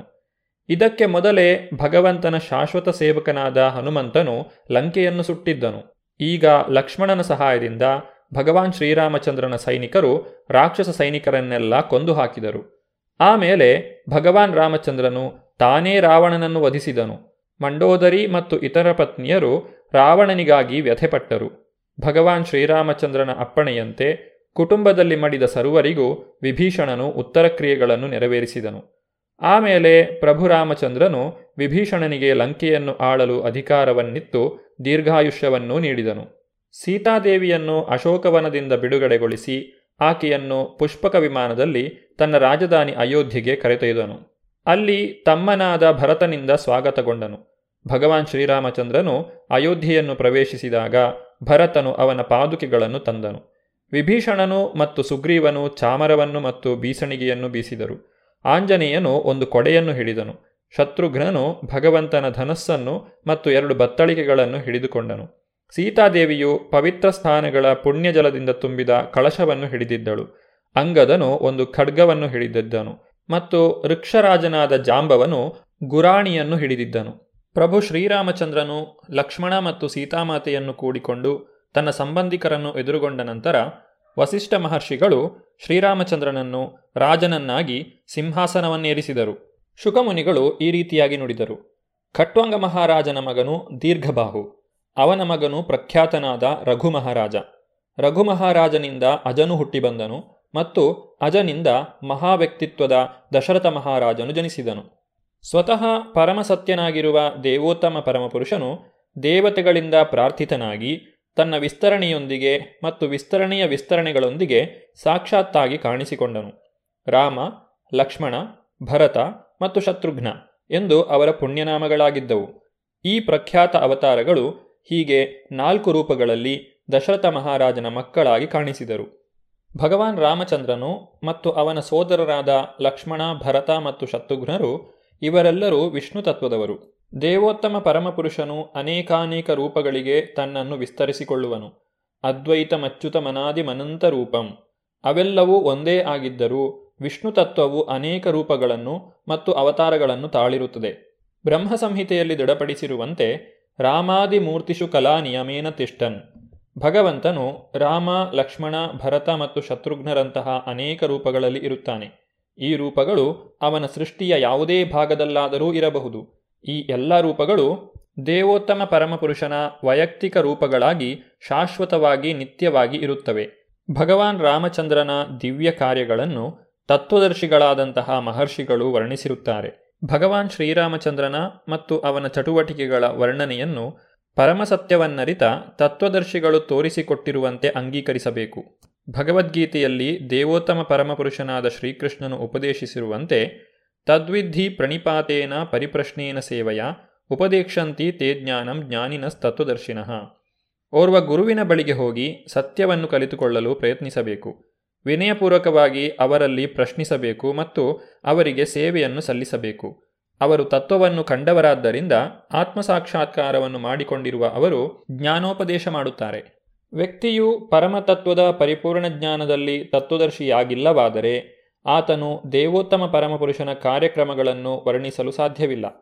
ಗುರುವರ್ತೆ ತ್ಯಕ್ತರಾಜ್ಯೋ ವ್ಯಚರದನುವನಂ ಪದ್ಮಪದ್ಮ್ಯಾಂ ಪ್ರಿಯಾಯ ಪಾಣಿಸ್ಪರ್ಶ ಅಕ್ಷಮಾಭ್ಯಾಂ ಮೃಜಿತಪಥರುಜೋಯೋ ಹರೀಂದ್ರಾನುಜಾಭ್ಯಾಂ ವೈರೂಪ್ಯಾತ್ ಶೂರ್ಪಣಖ್ಯ ಪ್ರಿಯ ವಿರಹರುಷಾರೋಪಿತ ಭ್ರೂ ವಿಜೃಂಭ ತ್ರಸ್ತಾಬ್ಧಿಬದ್ಧ ಸೇತು ಖಲದವದಹನಃ ಕೋಸಲೇಂದ್ರೋವತಾನ್ನ. ಪ್ರಭು ಶ್ರೀರಾಮಚಂದ್ರನ ದಿವ್ಯ ಚರಿತ್ರೆಯ ಕುರಿತಾಗಿ ನಾವು ಮುಂದಿನ ಸಂಚಿಕೆಯಲ್ಲಿ ತಿಳಿದುಕೊಳ್ಳೋಣ. ಧನ್ಯವಾದಗಳು. ಹರೇ ಕೃಷ್ಣ. ಇದುವರೆಗೆ ಸುಬುದ್ಧಿ ದಾಮೋದರ ದಾಸ್ ಅವರಿಂದ ಶ್ರೀಮದ್ ಭಾಗವತಾಮೃತ ಬಿಂದುವನ್ನು ಕೇಳಿದಿರಿ.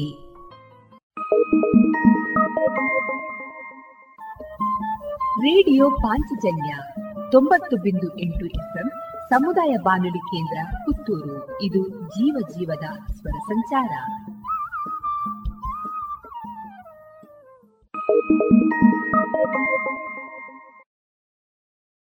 ಮಳೆ ಏನೋ ಶುರುವಾಯ್ತು.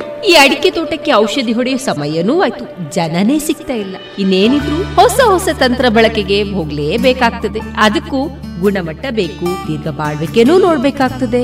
ಈ ವಿವಿಧ ರೀತಿಯ ಪವರ್ ಸ್ಪ್ರೇಯರ್ಗಳು, ಕಾರ್ಬನ್ ದೋಟಿಗಳು, ಮರವನ್ನೇರಿ ಔಷಧಿ ಹೊಡೆಯುವಂತಹ ರಿಮೋಟ್ ಯಂತ್ರಗಳು ಇವೆಲ್ಲ ಎಲ್ಲಿ ಸಿಗ್ತದೆ? ಸಾಯಾ ಎಂಟರ್ಪ್ರೈಸಸ್. ನಮ್ಮನೆ ತೋಟದಲ್ಲಿ ಅಥವಾ ನಮ್ಮನೆ ಸುತ್ತಲೂ ಹುಲ್ಲು ಕತ್ತರಿಸುವಂತಹ ವೀಡ್ ಕಟ್ಟರ್ಸ್, ಕ್ಲೀನಿಂಗ್ಗೆ high pressure washers, blowers, lawn mowers, ವಿವಿಧ ನಮೂನೆಯ ಗಾರ್ಡನಿಂಗ್ಗೆ ಟೂಲ್ಗಳು, ವೀಡ್ ಮ್ಯಾಟ್ಗಳು, ಜೊತೆಗೆ ಕೌ ಮ್ಯಾಟ್ಗಳು ಇವೆಲ್ಲ ಎಲ್ಲಿ ಸಿಗ್ತದೆ? ಸಾಯಾ ಎಂಟರ್ಪ್ರೈಸಸ್. ಹೌದಾ, ಅಡಿಕೆ ಸುಲಿಯುವ ಯಂತ್ರಗಳು, ಪಾಲಿಷರ್ಗಳು, ಚಾಫ್ ಕಟರ್ಗಳು ಇದು ಇದೆ ಅಲ್ವಾ? ಹಾ, ಹಾಗಾದ್ರೆ ಸಾಯ ಇರುದಾದ್ರೂ ಎಲ್ಲಿ? ಸಾಯಾ ಎಂಟರ್ಪ್ರೈಸಸ್, ಎಪಿಎಂಸಿ ರಸ್ತೆ, ಪುತ್ತೂರು ಹಾಗೂ ವಿಟ್ಲ, ಮಂಗಳೂರು, ಮೂಡಿಬಿದ್ರೆ, ಕಿನ್ನಿಗೋಳಿ, ಸುಳ್ಯ, ಕಡಬ, ಬೆಳ್ತಂಗಡಿ, ಜೊತೆಗೆ ಬದಿಯಡ್ಕ, ಉಪ್ಪಳ, ಕಾಂಜಂಗಡ್ಗಳಲ್ಲಿಯೂ ಶಾಖೆಗಳಿವೆ. ಸಾಯ ಶೋರೂಮ್ಗೆ ವಿಸಿಟ್ ಮಾಡಿ ಕೃಷಿ ಯಂತ್ರೋಪಕರಣಗಳ ಮಾಹಿತಿ ಪಡೆದುಕೊಳ್ಳಿ. ಕಾಂಟ್ಯಾಕ್ಟ್ ಒಂಬತ್ತು ನಾಲ್ಕು ನಾಲ್ಕು ಎಂಟು ಏಳು ಆರು ಐದು ಎಂಟು ಐದು ಎರಡು. ಸರಿ, ಹಾಗಾದ್ರೆ ಈ ಟೂಲ್ ಬಗ್ಗೆ ಹೇಳಿದ್ರಲ್ಲ, ಇದೊಂದು ಔಷಧಿ ಎಲ್ಲಿ ಸಿಗಬಹುದು? Saya medicals, near Saya, APMC ರಸ್ತೆ, ಪುತ್ತೂರು.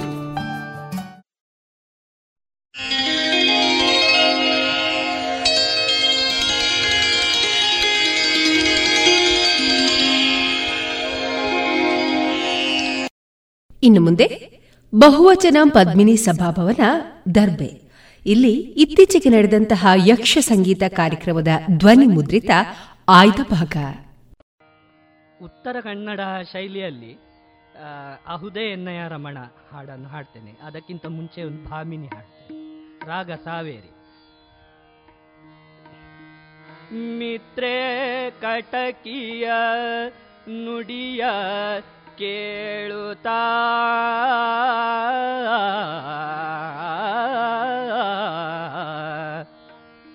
ಮಿತ್ರೇ ಕಟಕಿಯ ನುಡಿಯ ಕೇಳುತ್ತಾ ಚಿತ್ತದಲ್ಲಿ ಸಂತಸವ ತಾಳುತ್ತಾ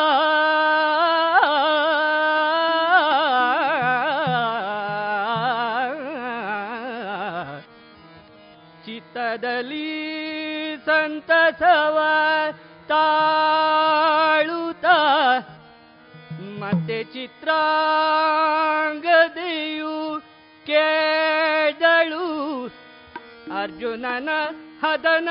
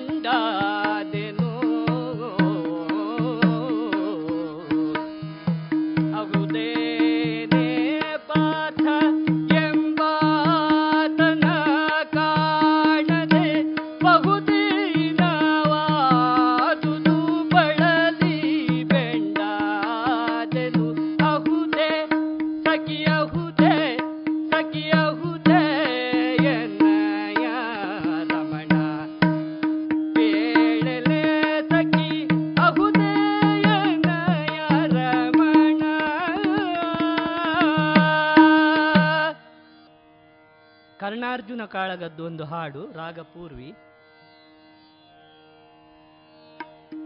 ಬಿಸುಟ್ಟು ಪೋದನು ರಥವಾ ಸಾರಥಿ ಮೊದಲೇ ಬಿಸುಟ್ಟು ಪೋದನು ರಥವಾ ಸಾರಥಿ ಮೊದಲೇ ವಸುಧೇ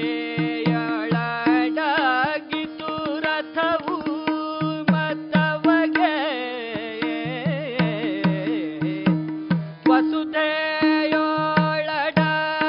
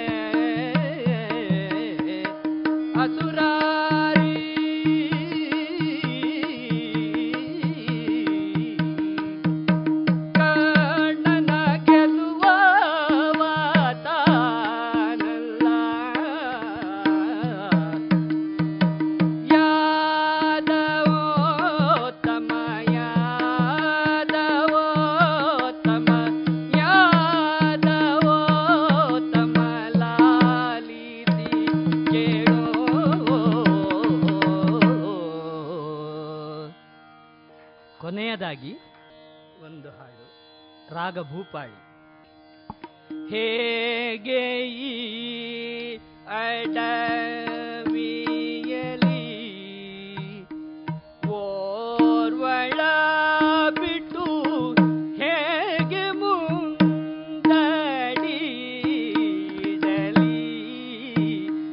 ಓರ್ವಳ ಬಿಟ್ಟು ಹೇಗೆ ಮುಂದಡಿಯಲಿ,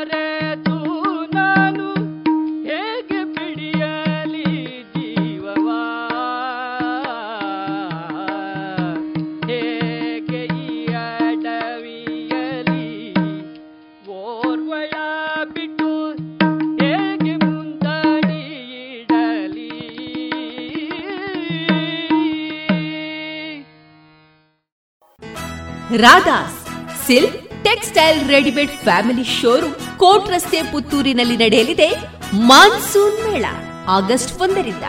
ಅತಿ ಕಡಿಮೆ ಬೆಲೆ, ಪ್ರತಿದಿನ ಹೊಸ ಸಂಗ್ರಹದೊಂದಿಗೆ ಪುತ್ತೂರಿನ ಫ್ಯಾಷನ್ ಲೋಕದ ಮಹಾ ಉತ್ಸವ ಮಾನ್ಸೂನ್ ಮೇಳ ರಾಧಾಸ್ನಲ್ಲಿ. ಮತ್ಯಾಕೆ ತಡ, ಬನ್ನಿ, ನಮ್ಮ ಸಂಗ್ರಹ ನಿಮ್ಮ ಆಯ್ಕೆ ರಾಧಾಸ್ನಲ್ಲಿ.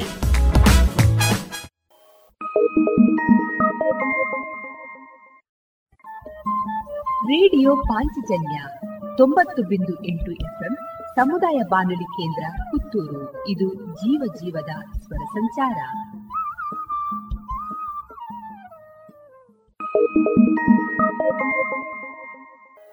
ಇನ್ನು ಮುಂದೆ ಗೀತಾ ಜ್ಞಾನ ಯಜ್ಞ ಕಾಸರಗೋಡು ಘಟಕದ ನೇತೃತ್ವದಲ್ಲಿ ಶ್ರೀಮದ್ ಭಗವದ್ಗೀತೆಯ ನಾಲ್ಕನೇ ಅಧ್ಯಾಯ. ಭಗವತೆ ವಾಸುದೇವಾಯ ಅಥ ಚತುರ್ಥೋಧ್ಯಾಯಃ ಜ್ಞಾನಯೋಗಃ. ಶ್ರೀ ಭಗವಾನುವಾಚ ಇಮಂ ವಿವಸ್ವತೆ ಯೋಗಂ ಪ್ರೋಕ್ತವಾನಹಮವ್ಯಯಂ ವಿವಸ್ವಾನ್ಮನವೇ ಪ್ರಾಹ ಮನುರಿಕ್ಷ್ವಾಕವೇ ಬ್ರವೀತ್. ಏವಂ ಪರಂಪರಾ ಪ್ರಾಪ್ತಂ ಇಮಂ ರಾಜರ್ಷಯೋ ವಿದುಃ ಸಕಾಲೇ ನೇಹ ಮಹತಾ ಯೋಗೋ ನಷ್ಟಃ ಪರಂತಪ. ಸ ಏವಾಯಂ ಮಯಾ ತೇದ್ಯ ಯೋಗ ಪ್ರೋಕ್ತಃ ಪುರಾತನಃ. ಭಕ್ತೋಸಿ ಮೇ ಸಖಾ ಚೇತಿ ರಹಸ್ಯಂ ಹೇತದುತ್ತಮಂ. ಅರ್ಜುನ ಉವಾಚ ಅಪರಂ ಭವತೋ ಜನ್ಮ ಪರಂ ಜನ್ಮ ವಿವಸ್ವತಃ ಕಥಮೇತದ್ವಿಜಾನೀಯಾಮ್ ತ್ವಮಾದೌ ಪ್ರೋಕ್ತವಾನಿತಿ. ಶ್ರೀ ಭಗವಾನುವಾಚ ಬಹೂನಿ ಮೇ ವ್ಯತೀತಾನಿ ಜನ್ಮಾನಿ ತವ ಚಾರ್ಜುನ ತಾನ್ಯಹಂ ವೇದ ಸರ್ವಾಣಿ ನತ್ವಂ ವೇತ್ತ ಪರಂತಪ ಅಜೋಪಿ ಸನ್ನವ್ಯಯಾತ್ಮ ಭೂತಾನಾಮೇಶ್ವರೋಪಿ ಸನ್ ಪ್ರಕೃತಿಂ ಸ್ವಾಮಧಿಷ್ಠಾಯ ಸಂಭವಾಮ್ಯಾತ್ಮಮಾಯಯಾ ಯದಾ ಯದಾ ಹಿ ಧರ್ಮಸ್ಯ ಗ್ಲಾನಿರ್ಭವತಿ ಭಾರತ ಅಭ್ಯುತ್ಥಾನಮಧರ್ಮಸ್ಯ ತದಾತ್ಮಾನಂ ಸೃಜಾಮ್ಯಹಂ ಪರಿತ್ರಾಣಾಯ ಸಾಧೂನಾಂ ವಿನಾಶಾಯ ಚ ದುಷ್ಕೃತಾಂ ಧರ್ಮ ಸಂಸ್ಥಾಪನಾರ್ಥಾಯ ಸಂಭವಾಮಿ ಯುಗೇ ಯುಗೇ ಜನ್ಮ ಕರ್ಮ ಚ ಮೇ ದಿವ್ಯಂ ಏವಂ ಯೋ ವೇತ್ತಿ ತತ್ವತಃ ತ್ಯಕ್ತ್ವಾ ದೇಹಂ ಪುನರ್ಜನ್ಮ ನೈತಿ ಮಾಮೇತಿ ಸೋರ್ಜುನ वीतरागभयक्रोधाः मन्मया मामुपाश्रिताः बहवो ज्ञानतपसा पूता मद्भावमागताः ये यथा मां प्रपद्यन्ते तान् तथैव भजाम्यहम् ಮಮ ವರ್ತ್ಮಾನುವರ್ತಂತೆ ಮನುಷ್ಯಾ ಪಾರ್ಥ ಸರ್ವಶಃ ಕಾಂಕ್ಷಂತಃ ಕರ್ಮಣಾಂ ಸಿದ್ಧಿಂ ಯಜಂತ ಇಹ ದೇವತಾಃ ಕ್ಷಿಪ್ರಂ ಹಿ ಮಾನುಷೇ ಲೋಕೆ ಸಿದ್ಧಿರ್ಭವತಿ ಕರ್ಮಜಾ ಚಾತುರ್ವರ್ಣ್ಯಂ ಮಯಾ ಸೃಷ್ಟಂ ಗುಣಕರ್ಮ ವಿಭಾಗಶಃ ತಸ್ಯ ಕರ್ತಾರಮಪಿ ಮಾಂ ವಿದ್ಯ ಕರ್ತಾರಮವ್ಯಯಂ ನ ಮಾಂ ಕರ್ಮಾಣಿ ಲಿಂಪಂತಿ ನ ಮೇ ಕರ್ಮ ಫಲೇ ಸ್ಪೃಹಾ ಇತಿ ಮಾಂ ಯೋಭಿಜಾನಾತಿ ಕರ್ಮಭಿರ್ನ ಸಬಧ್ಯತೆ ಏವಂ ಜ್ಞಾತ್ವಾ ಕೃತಂ ಕರ್ಮ ಪೂರ್ವೈರಪಿ ಮುಮುಕ್ಷುಭಿಃ ಕುರು ಕರ್ಮೈವ ತಸ್ಮಾತ್ ತ್ವಂ ಪೂರ್ವೈ ಪೂರ್ವತರಂ ಕೃತಂ ಕಿಂ ಕರ್ಮ ಕಿಮಕರ್ಮೇತಿ ಕವಯೋಪ್ಯತ್ಪ್ರಮೋಹಿತಾಃ ತತ್ತೇ ಕರ್ಮ ಪ್ರವಕ್ಷ್ಯಾಮಿ ಯಜ್ಞಾತ್ವಾ ಮೋಕ್ಷ್ಯಸೇ ಶುಭಾತ್ ಕರ್ಮಣೋ ಹ್ಯಪಿ ಬೋಧವ್ಯಂ ಬೋಧವ್ಯಂ ಚ ವಿಕರ್ಮಣಃ ಅಕರ್ಮಣಶ್ಚ ಬೋಧವ್ಯಂ ಗಹನಾ ಕರ್ಮಣೋ ಗತಿಃ ಕರ್ಮಣ್ಯಕರ್ಮಯಃ ಪಶ್ಯೇತ್ ಅಕರ್ಮಣಿ ಚ ಕರ್ಮಯಃ ಸ ಬುದ್ಧಿಮಾನ್ ಮನುಷ್ಯೇಷು ಸ ಯುಕ್ತಃ ಕೃತ್ಸ್ನ ಕರ್ಮಕೃತ್ ಯಸ್ಯ ಸರ್ವೇ ಸಮಾರಂಭಾಃ ಕಾಮಸಂಕಲ್ಪವರ್ಜಿತಾಃ ಜ್ಞಾನಾಗ್ನಿದಗ್ಧಕರ್ಮಾಣಂ ತಮಾಹುಃ ಪಂಡಿತಂ ಬುಧಾಃ ತ್ಯಕ್ತ್ವಾ ಕರ್ಮಫಲಾಸಂಗಂ ನಿತ್ಯತೃಪ್ತೋ ನಿರಾಶ್ರಯಃ ಕರ್ಮಣ್ಯಭಿಪ್ರವೃತ್ತೋಪಿ ನೈವ ಕಿಂಚಿತ್ ಕರೋತಿ ಸಃ ನಿರಾಶೀರ್ಯತ ಚಿತ್ತಾತ್ಮಾ ತ್ಯಕ್ತ ಸರ್ವ ಪರಿಗ್ರಹಃ ಶಾರೀರಂ ಕೇವಲಂ ಕರ್ಮ ಕುರ್ವನ್ನಾಪ್ನೋತಿ ಕಿಲ್ಬಿಷಂ ಯದೃಚ್ಛಾಲಾಭ ಸಂತುಷ್ಟೋ ದ್ವಂದ್ವಾತೀತೋ ವಿಮತ್ಸರಃ ಸಮಸಿದ್ಧಾವಸ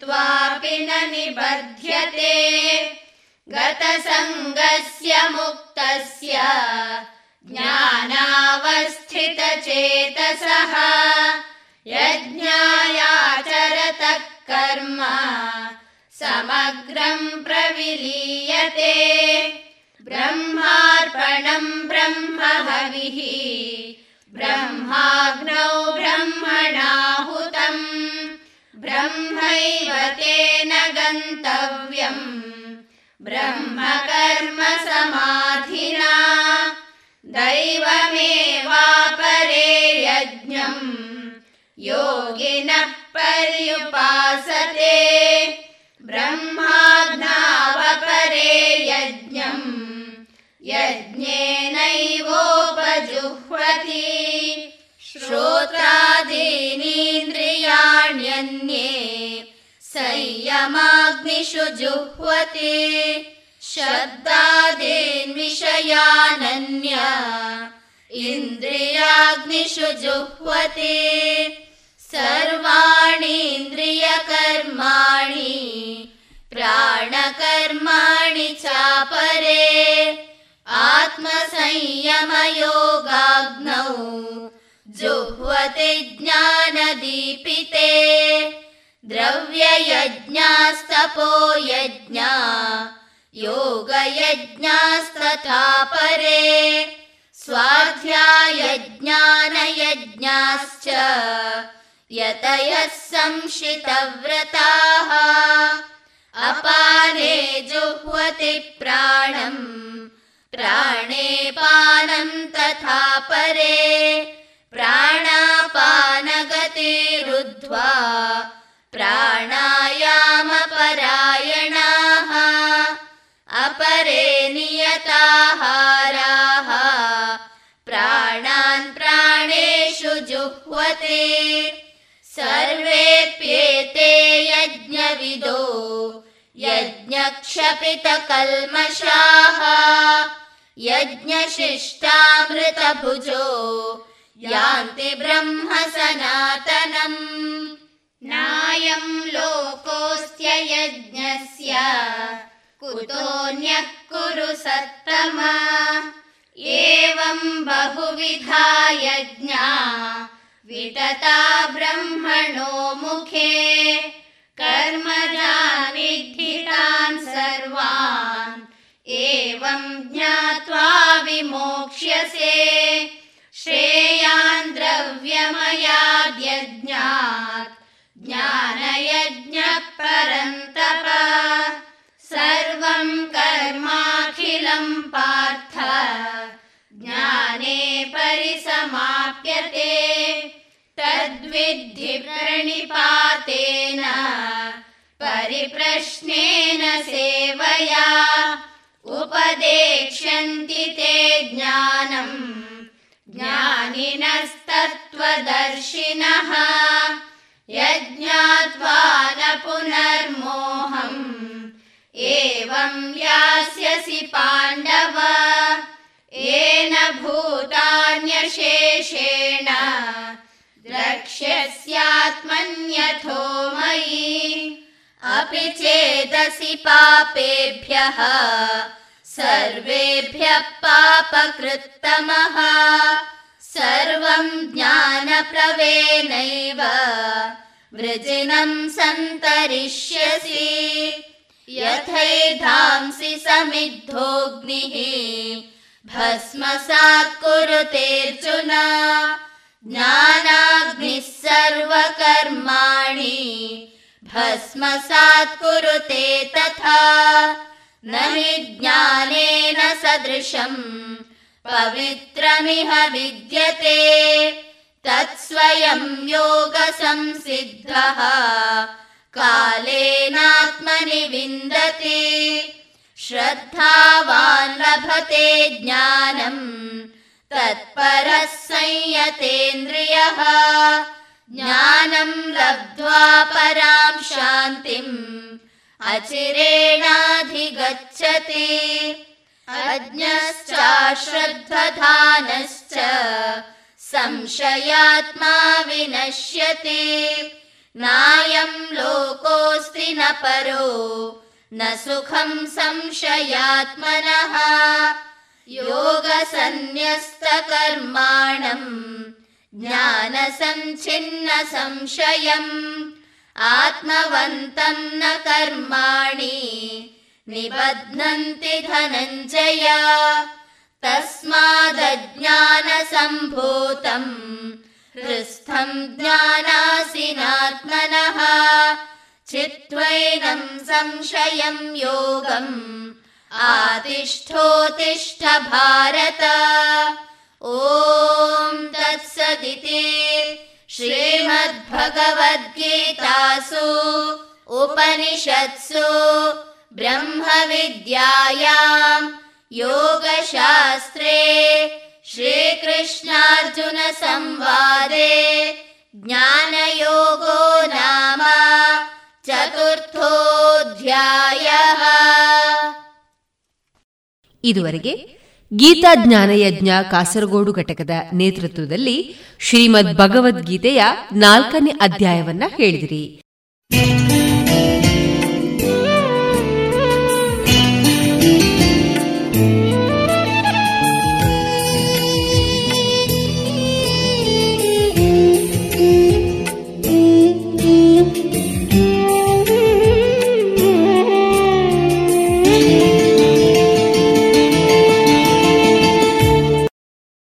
ಇನ್ನು ಮುಂದೆ ಶ್ರೀಯುತ ವಸಂತ ಕಜೆ ಅವರಿಂದ ಔಷಧೀಯ ಸಸ್ಯಗಳ ಸಂರಕ್ಷಣೆ ಮತ್ತು ಕೃಷಿ ವಿಧಾನಗಳ ಕುರಿತ ಮುಂದುವರಿದ ಸಂವಾದದ ಭಾಗವನ್ನು ಕೇಳೋಣ.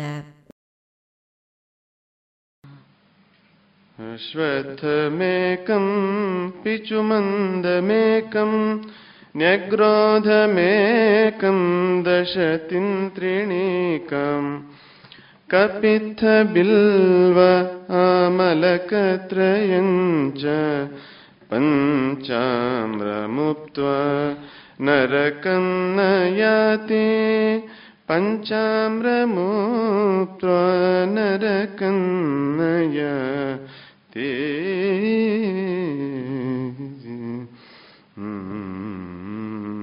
ನೋಡಿ, ಇಲ್ಲಿ ಒಂದು ಅಶ್ವತ್ಥ, ಒಂದು ಪಿಚುಮಂದ ಅಂದರೆ ಒಂದು ಬೇವಿನ ಮರ, ಒಂದು ಆಲದ ಮರ, ನೆಗ್ರೋದ ಅಂದರೆ ಆಲದ ಮರ, ಹತ್ತು ಹುಣಸೆ ಮರಗಳು, ಮೂರು ಬೇಲದ ಮರಗಳು, ಕಪಿತ್ತ ಬಿಲ್ವ ಆಮಲಕ ಈ ಮೂರು ಮೂರು ಮೂರರ ಹಾಗೆ, ಮತ್ತು ಐದು ಮಾವಿನ ಮರಗಳು. ಇಷ್ಟನ್ನು ನೆಟ್ರೆ ನಾವು ನರಕಕ್ಕೆ ಹೋಗೋದಿಲ್ಲ ಅಂತ ಈ ಶ್ಲೋಕ ಹೇಳ್ತದೆ. ಇದು ಸಂಸ್ಕೃತದಲ್ಲಿ ಬರೆದಿದ್ದರಿಂದ ನಾವು ಒಂದು ಒಂದು ನಾನ್ನೂರು ವರ್ಷ ಮುನ್ನೂರು ವರ್ಷ ಹಿಂದೆ ಬರೆದದ್ದಾಗಿರ್ಬೋದು ಅಂತ ಸುಮ್ಮನೆ ಒಂದು ರಫ್ ಎಸ್ಟಿಮೇಟ್ ಮಾಡುವ. ಯಾಕೆಂದರೆ ಈಗ ನಾವು ನಡುವವರಿಗೆ ಯಾರಿಗೂ ಸಂಸ್ಕೃತ ಗೊತ್ತಿಲ್ಲಲ್ಲ, ಆಗ ನಡುವವರೆಗೂ ಸಂಸ್ಕೃತ ಗೊತ್ತಿದ್ದ ಯಾವುದೋ ಒಂದು ದಿನ ಆಗಿತ್ತು ಅಂತ ಅಂದ್ಕೊಳ್ಳುವ ನಾವು. ಇದರಲ್ಲಿ ಯಾವ ಮರಗಳು ಕೂಡ ಮೋಪಿಗೆ ಆಗುವ ಮರಗಳಲ್ಲ. ಅಶ್ವತ್ಥವನ್ನು ಯಾರೋ ಮೋಪಿಗೆ ಬಳಸಿದ್ದು ನನಗೆ ಗೊತ್ತಿಲ್ಲ. ಇಡೀ ಇಷ್ಟರಲ್ಲಿ ಹುಣಸೆ ಮರ ಒಂದು ಸ್ವಲ್ಪ ಗಟ್ಟಿಯಾದ ಮೋಪನ್ನು ಕೊಡ್ತದೆ, ಭಾರವಾದ ಮೋಪು, ಎಲ್ಲದಕ್ಕಾಗ್ಲಿಕ್ಕಿಲ್ಲ ಅದು. ಅಂದರೆ ಮೋಪು ಅಂದರೆ ಈ ಕಡಿದು ದಾರು ತಯಾರಿಸಲಿಕ್ಕೆ ಅನಗತ್ಯವಾದ ಉಪಯುಕ್ತವಲ್ಲದ ಮರಗಳನ್ನು ನಾವು ನೆಡಬೇಕು, ಅವುಗಳಿಂದಲೂ ಪ್ರಯೋಜನ ಇದೆ ಎನ್ನುವ ಒಂದು ಸ್ಪಷ್ಟವಾದ ಕಲ್ಪನೆ ನಮಗೆ ಇತ್ತು. ಈಗ ಶಾಂತಿ ಮರದ ಬಗ್ಗೆ ಈಗ ನೀವು ಊರಿನಲ್ಲಿ ಯಾರ ಹತ್ರ ಬೇಕಾದ್ರೆ ಕೇಳಿ, ಶಾಂತಿದಾಯಕ ಪುಂಟು ಪಂಡ ವೈಕಲ ಆಪುಜಿ ಅಂತ. ಶಾಂತಿ ಮರ ಎನ್ನುವುದು ತ್ರಿಫಲಗಳಲ್ಲಿ ಒಂದು ಅತ್ಯಂತ ಮಹತ್ವ ಇರುವಂತ ಒಂದು ಮರ. ಆದ್ರೆ ನೀವು ಊರಿನಲ್ಲಿ ನೀವು ಯಾರ ಹತ್ರ ಕೇಳಿದ್ರು, ನೀನು ನಾನು ಶಾಂತಿ ಮರ ಗಿಡ ನೆಟ್ಟೆ ಅಂತ ಹೇಳಿದ್ರೆ ನಿಮ್ಗೆ ಮೂದಲಿಕೆ ಮಾತು ಬಿಟ್ಟರೆ ಬೇರೆನೂ ಸಿಗ್ಲಿಕ್ಕೆ ಸಾಧ್ಯ ಇಲ್ಲ. ಇಂಥ ಒಂದು ದುರ್ಬರವಾದ ಪರಿಸ್ಥಿತಿಗೆ ನಾವು ತಲುಪಿದ್ದೇವೆ. ಈ ಭಾವನೆಯನ್ನು ಹೋಗಲಾಡಿಸುವುದು ಹೇಗೆ ಎನ್ನುವ ಬಗ್ಗೆ ನಾವು ಸ್ಪಷ್ಟವಾದ ಕಲ್ಪನೆ, ಸ್ಪಷ್ಟವಾದ ಜಸ್ಟಿಫಿಕೇಶನ್, ನಾನು ಈ ಕಾರಣಕ್ಕಾಗಿ ನೆಡ್ತಾ ಇದ್ದೇನೆ ಅಂತ ನಮಗೆ ಧೈರ್ಯವಾಗಿ ನಾವು ಮಾಡುವ ಕೆಲಸ ಸರಿ ಅನ್ನೋ ಬಗ್ಗೆ ನಮಗೆ ನಿಸ್ಸಂಶಯವಾದ ಕಮಿಟ್ಮೆಂಟ್ ಇದ್ರೆ ಮಾತ್ರ ಈ ವಿವೇಕ ಸಂಜೀವಿನಿ ಆಗಲಿ ಅಥವಾ ಇಂಥ ಯಾವುದೇ ಕಾರ್ಯಕ್ರಮಗಳಾಗಿ ಅದನ್ನು ನೀವು ಇದನ್ನ ನೀವು ಧೈರ್ಯವಾಗಿ ಧರಿಸಿ ಅಂತ, ನಿಮ್ಮ ಸರಳತೆಯನ್ನು ನೀವು ಧೈರ್ಯವಾಗಿ ಧರಿಸಿ ಅಂತ, ಯಾರು ಏನು ಹೇಳ್ತಾರೆ ಎನ್ನುವುದ್ರ ಬಗ್ಗೆ ನಮಗೆ ಹಿಂಜರಿಕೆಯ ಅವಶ್ಯಕತೆ ಇಲ್ಲ ಅಂತ. ಅದೇ ರೀತಿ ನಾವು ನಡುವ ಬಗ್ಗೆ ಮತ್ತು ನಾವು ಗಿಡ ಮಾಡುವ ಬಗ್ಗೆ ಕೂಡ, ನಾನು ಕಾಸರಕದ ಗಿಡವನ್ನು ಮಾಡಿದ್ದೇನೆ, ನೆಡೀಲ್ನ ಗಿಡವನ್ನು ಮಾಡಿದ್ದೇನೆ. ನೆಡೀಲು ಎನ್ನುವುದು ಒಂದು ಆರ್ಡಿನರಿ ಆದ ಒಂದು ಸಸ್ಯ ಅಂತ ಊರಿನಲ್ಲಿ, ಈಗ ಮತ್ತೆ ಕಾಟು ಗಿಡ ಅಂತ ಅಷ್ಟೇ ಹೆಸರಿರುವಂಥ ಒಂದು ಒಂದು ಪೊದೆ ಅದು. ನೆಡೀಲಿನ ಚಿಗುರಿನನ್ನು ನಾವು ಎಡಿಬಲ್ ಆಗಿ ಯೂಸ್ ಮಾಡ್ಬೋದು ಅಂತ ವೆಂಕಟರಾಮ ದೈತೋಟರು ಔಷಧೀಯ ಸಸ್ಯ ಸಂಪತ್ತು ಪುಸ್ತಕದಲ್ಲಿ ಬರೆದಿದ್ದಾರೆ. ವಿವೇಕಾನಂದ ಸಂಸ್ಥೆಯಿಂದ ಪಬ್ಲಿಷ್ ಆದ ಪುಸ್ತಕ ಅದು. ಮತ್ತು ನೆಡೀಲು ಈಗ ನಾನು ಈಗ ನಮ್ಮ ಇಂಟರ್ನೆಟ್ ಜಗತ್ತಿನಲ್ಲಿ ಅದನ್ನು ಹುಡುಕಿ ನೋಡಿದಾಗ ಲಿಯಾದ ಮೂರು ಪ್ರಭೇದಗಳು, ನೆಡಿಲ್ನಲ್ಲಿ ಮೂರು ಅಕ್ಕ ತಂಗಿಯಲ್ಲಿದ್ದಾರೆ, ಲಿಯಾ ಇಂಡಿಕಾ, ಲಿಯಾ ಮ್ಯಾಕ್ರೋಫೈಲಾ, ಲಿಯಾ ಏಷಿಯಾಟಿಕಾ ಅಂತ. ಈ ಮೂರು ಪ್ರಭೇದಗಳು ಹೂ ಬಿಟ್ಟಾಗ ಬರುವಷ್ಟು ಚಿಟ್ಟೆಗಳು ಬಹುಶಃ ಬೇರೆ ಯಾವ ಸಸ್ಯಕ್ಕೆ ಹೂ ಬಿಟ್ಟಾಗ್ಲೂ ಬರುವುದಿಲ್ಲ. ಮತ್ತು ನಾನು ಬೇರೆ ಬೇರೆ ಸಮಯದಲ್ಲಿ ವಿಡಿಯೋ ರೆಕಾರ್ಡಿಂಗ್ ಕೂಡ ಮಾಡಿದ್ದೇನೆ. ಎಷ್ಟೋ ಸಸ್ಯಗಳು ಹೇಗಿರ್ತವೆ ಅಂದರೆ ಬೆಳಗಿನ ಹನ್ನೊಂದು ಗಂಟೆವರೆಗೆ ಮಾತ್ರ ಮಕರಂದವನ್ನು ಸೂಚಿ ಸೂಚಿಸ್ತವೆ, ಆಮೇಲೆ ಮಕರಂದ ಸಿಗೋದಿಲ್ಲ. ನೆಡೀಲ್ನ ಹೂಗಳಿಗೆ ಬೆಳಗಿನಿಂದ ಸಂಜೆವರೆಗೂ ಚಿಟ್ಟೆಗಳು ಬರ್ತಾನೆ ಇರ್ತವೆ. ಮತ್ತು ಚಿಟ್ಟೆಗಳು ಅಲ್ಲದೆ ಈ ದುಂಬಿ ಜಾತಿಗಳು ಗೂಡು ಕಟ್ಟುವಂಥ ಈ ಇದಿರ್ತವಲ್ಲ, ಇದು ಮಡ್ ಡಾಬರ್ ಫ್ಲೈ ಅಂತೆಲ್ಲ ಹೇಳ್ತಾರೆ, ವ್ಯಾಸ್ಪ್ ಅಂತ ಹೇಳ್ತಾರೆ, ಆ ಥರದ ಜಾತಿಗಳೆಲ್ಲ ಬರ್ತವೆ. ಮತ್ತು ಅಂದರೆ ಕೆಲವು ಜಾತಿಯ ಹೂಗಳಿಗೆ ಒಂದು ಅದೇ ಒಂದು ಜಾತಿಯ ಚಿಟ್ಟೆಗಳು ಮಾತ್ರ ಬರ್ತವೆ ಹೊರತು ಬೇರೆ ಯಾವುದೇ ಜೇನುಹುಳಗಳು ಇತ್ಯಾದಿಗಳು ಬರುವುದಿಲ್ಲ.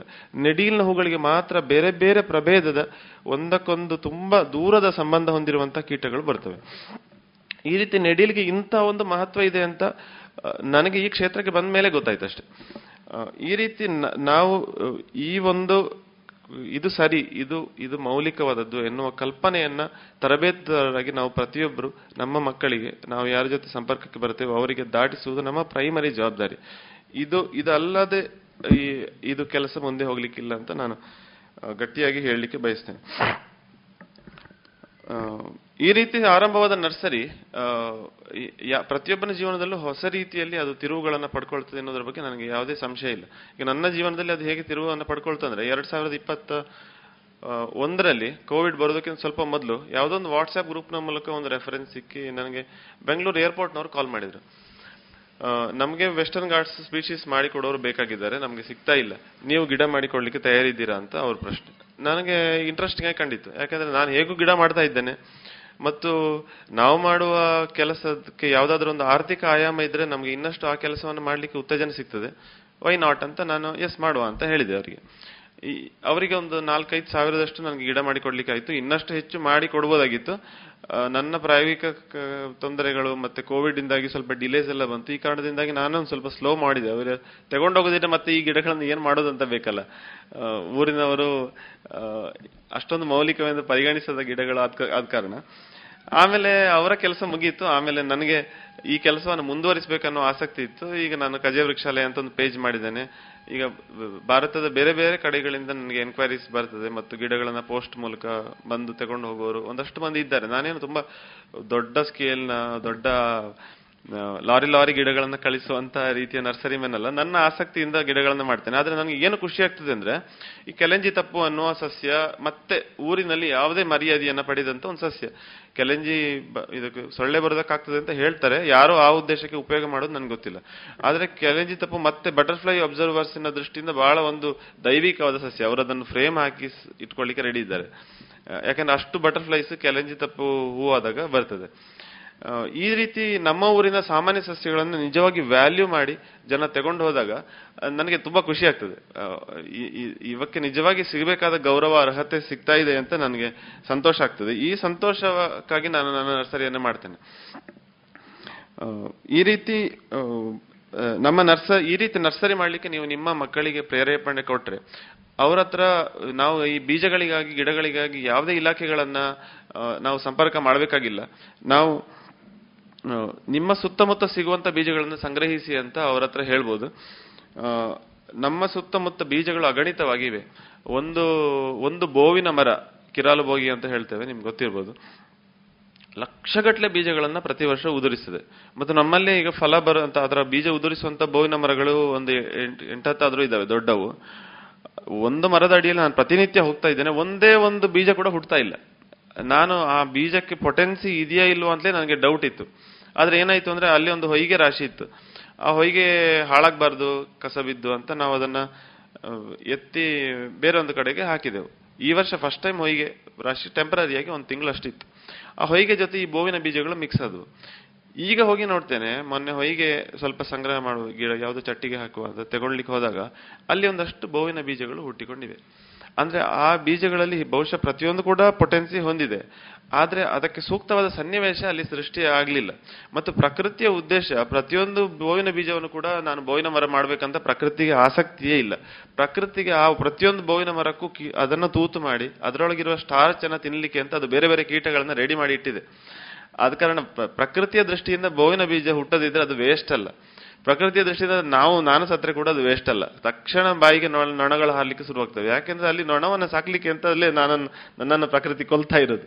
ಅಂದ್ರೆ ಪ್ರಕೃತಿಯಲ್ಲಿ ಒಂದು ಜೀವಿಯನ್ನು ತಿಂದು ಇನ್ನೊಂದು ಜೀವಿ ಬದುಕುವಂತೆ ಅದು ಡಿಸೈನ್ ಆಗಿದೆ.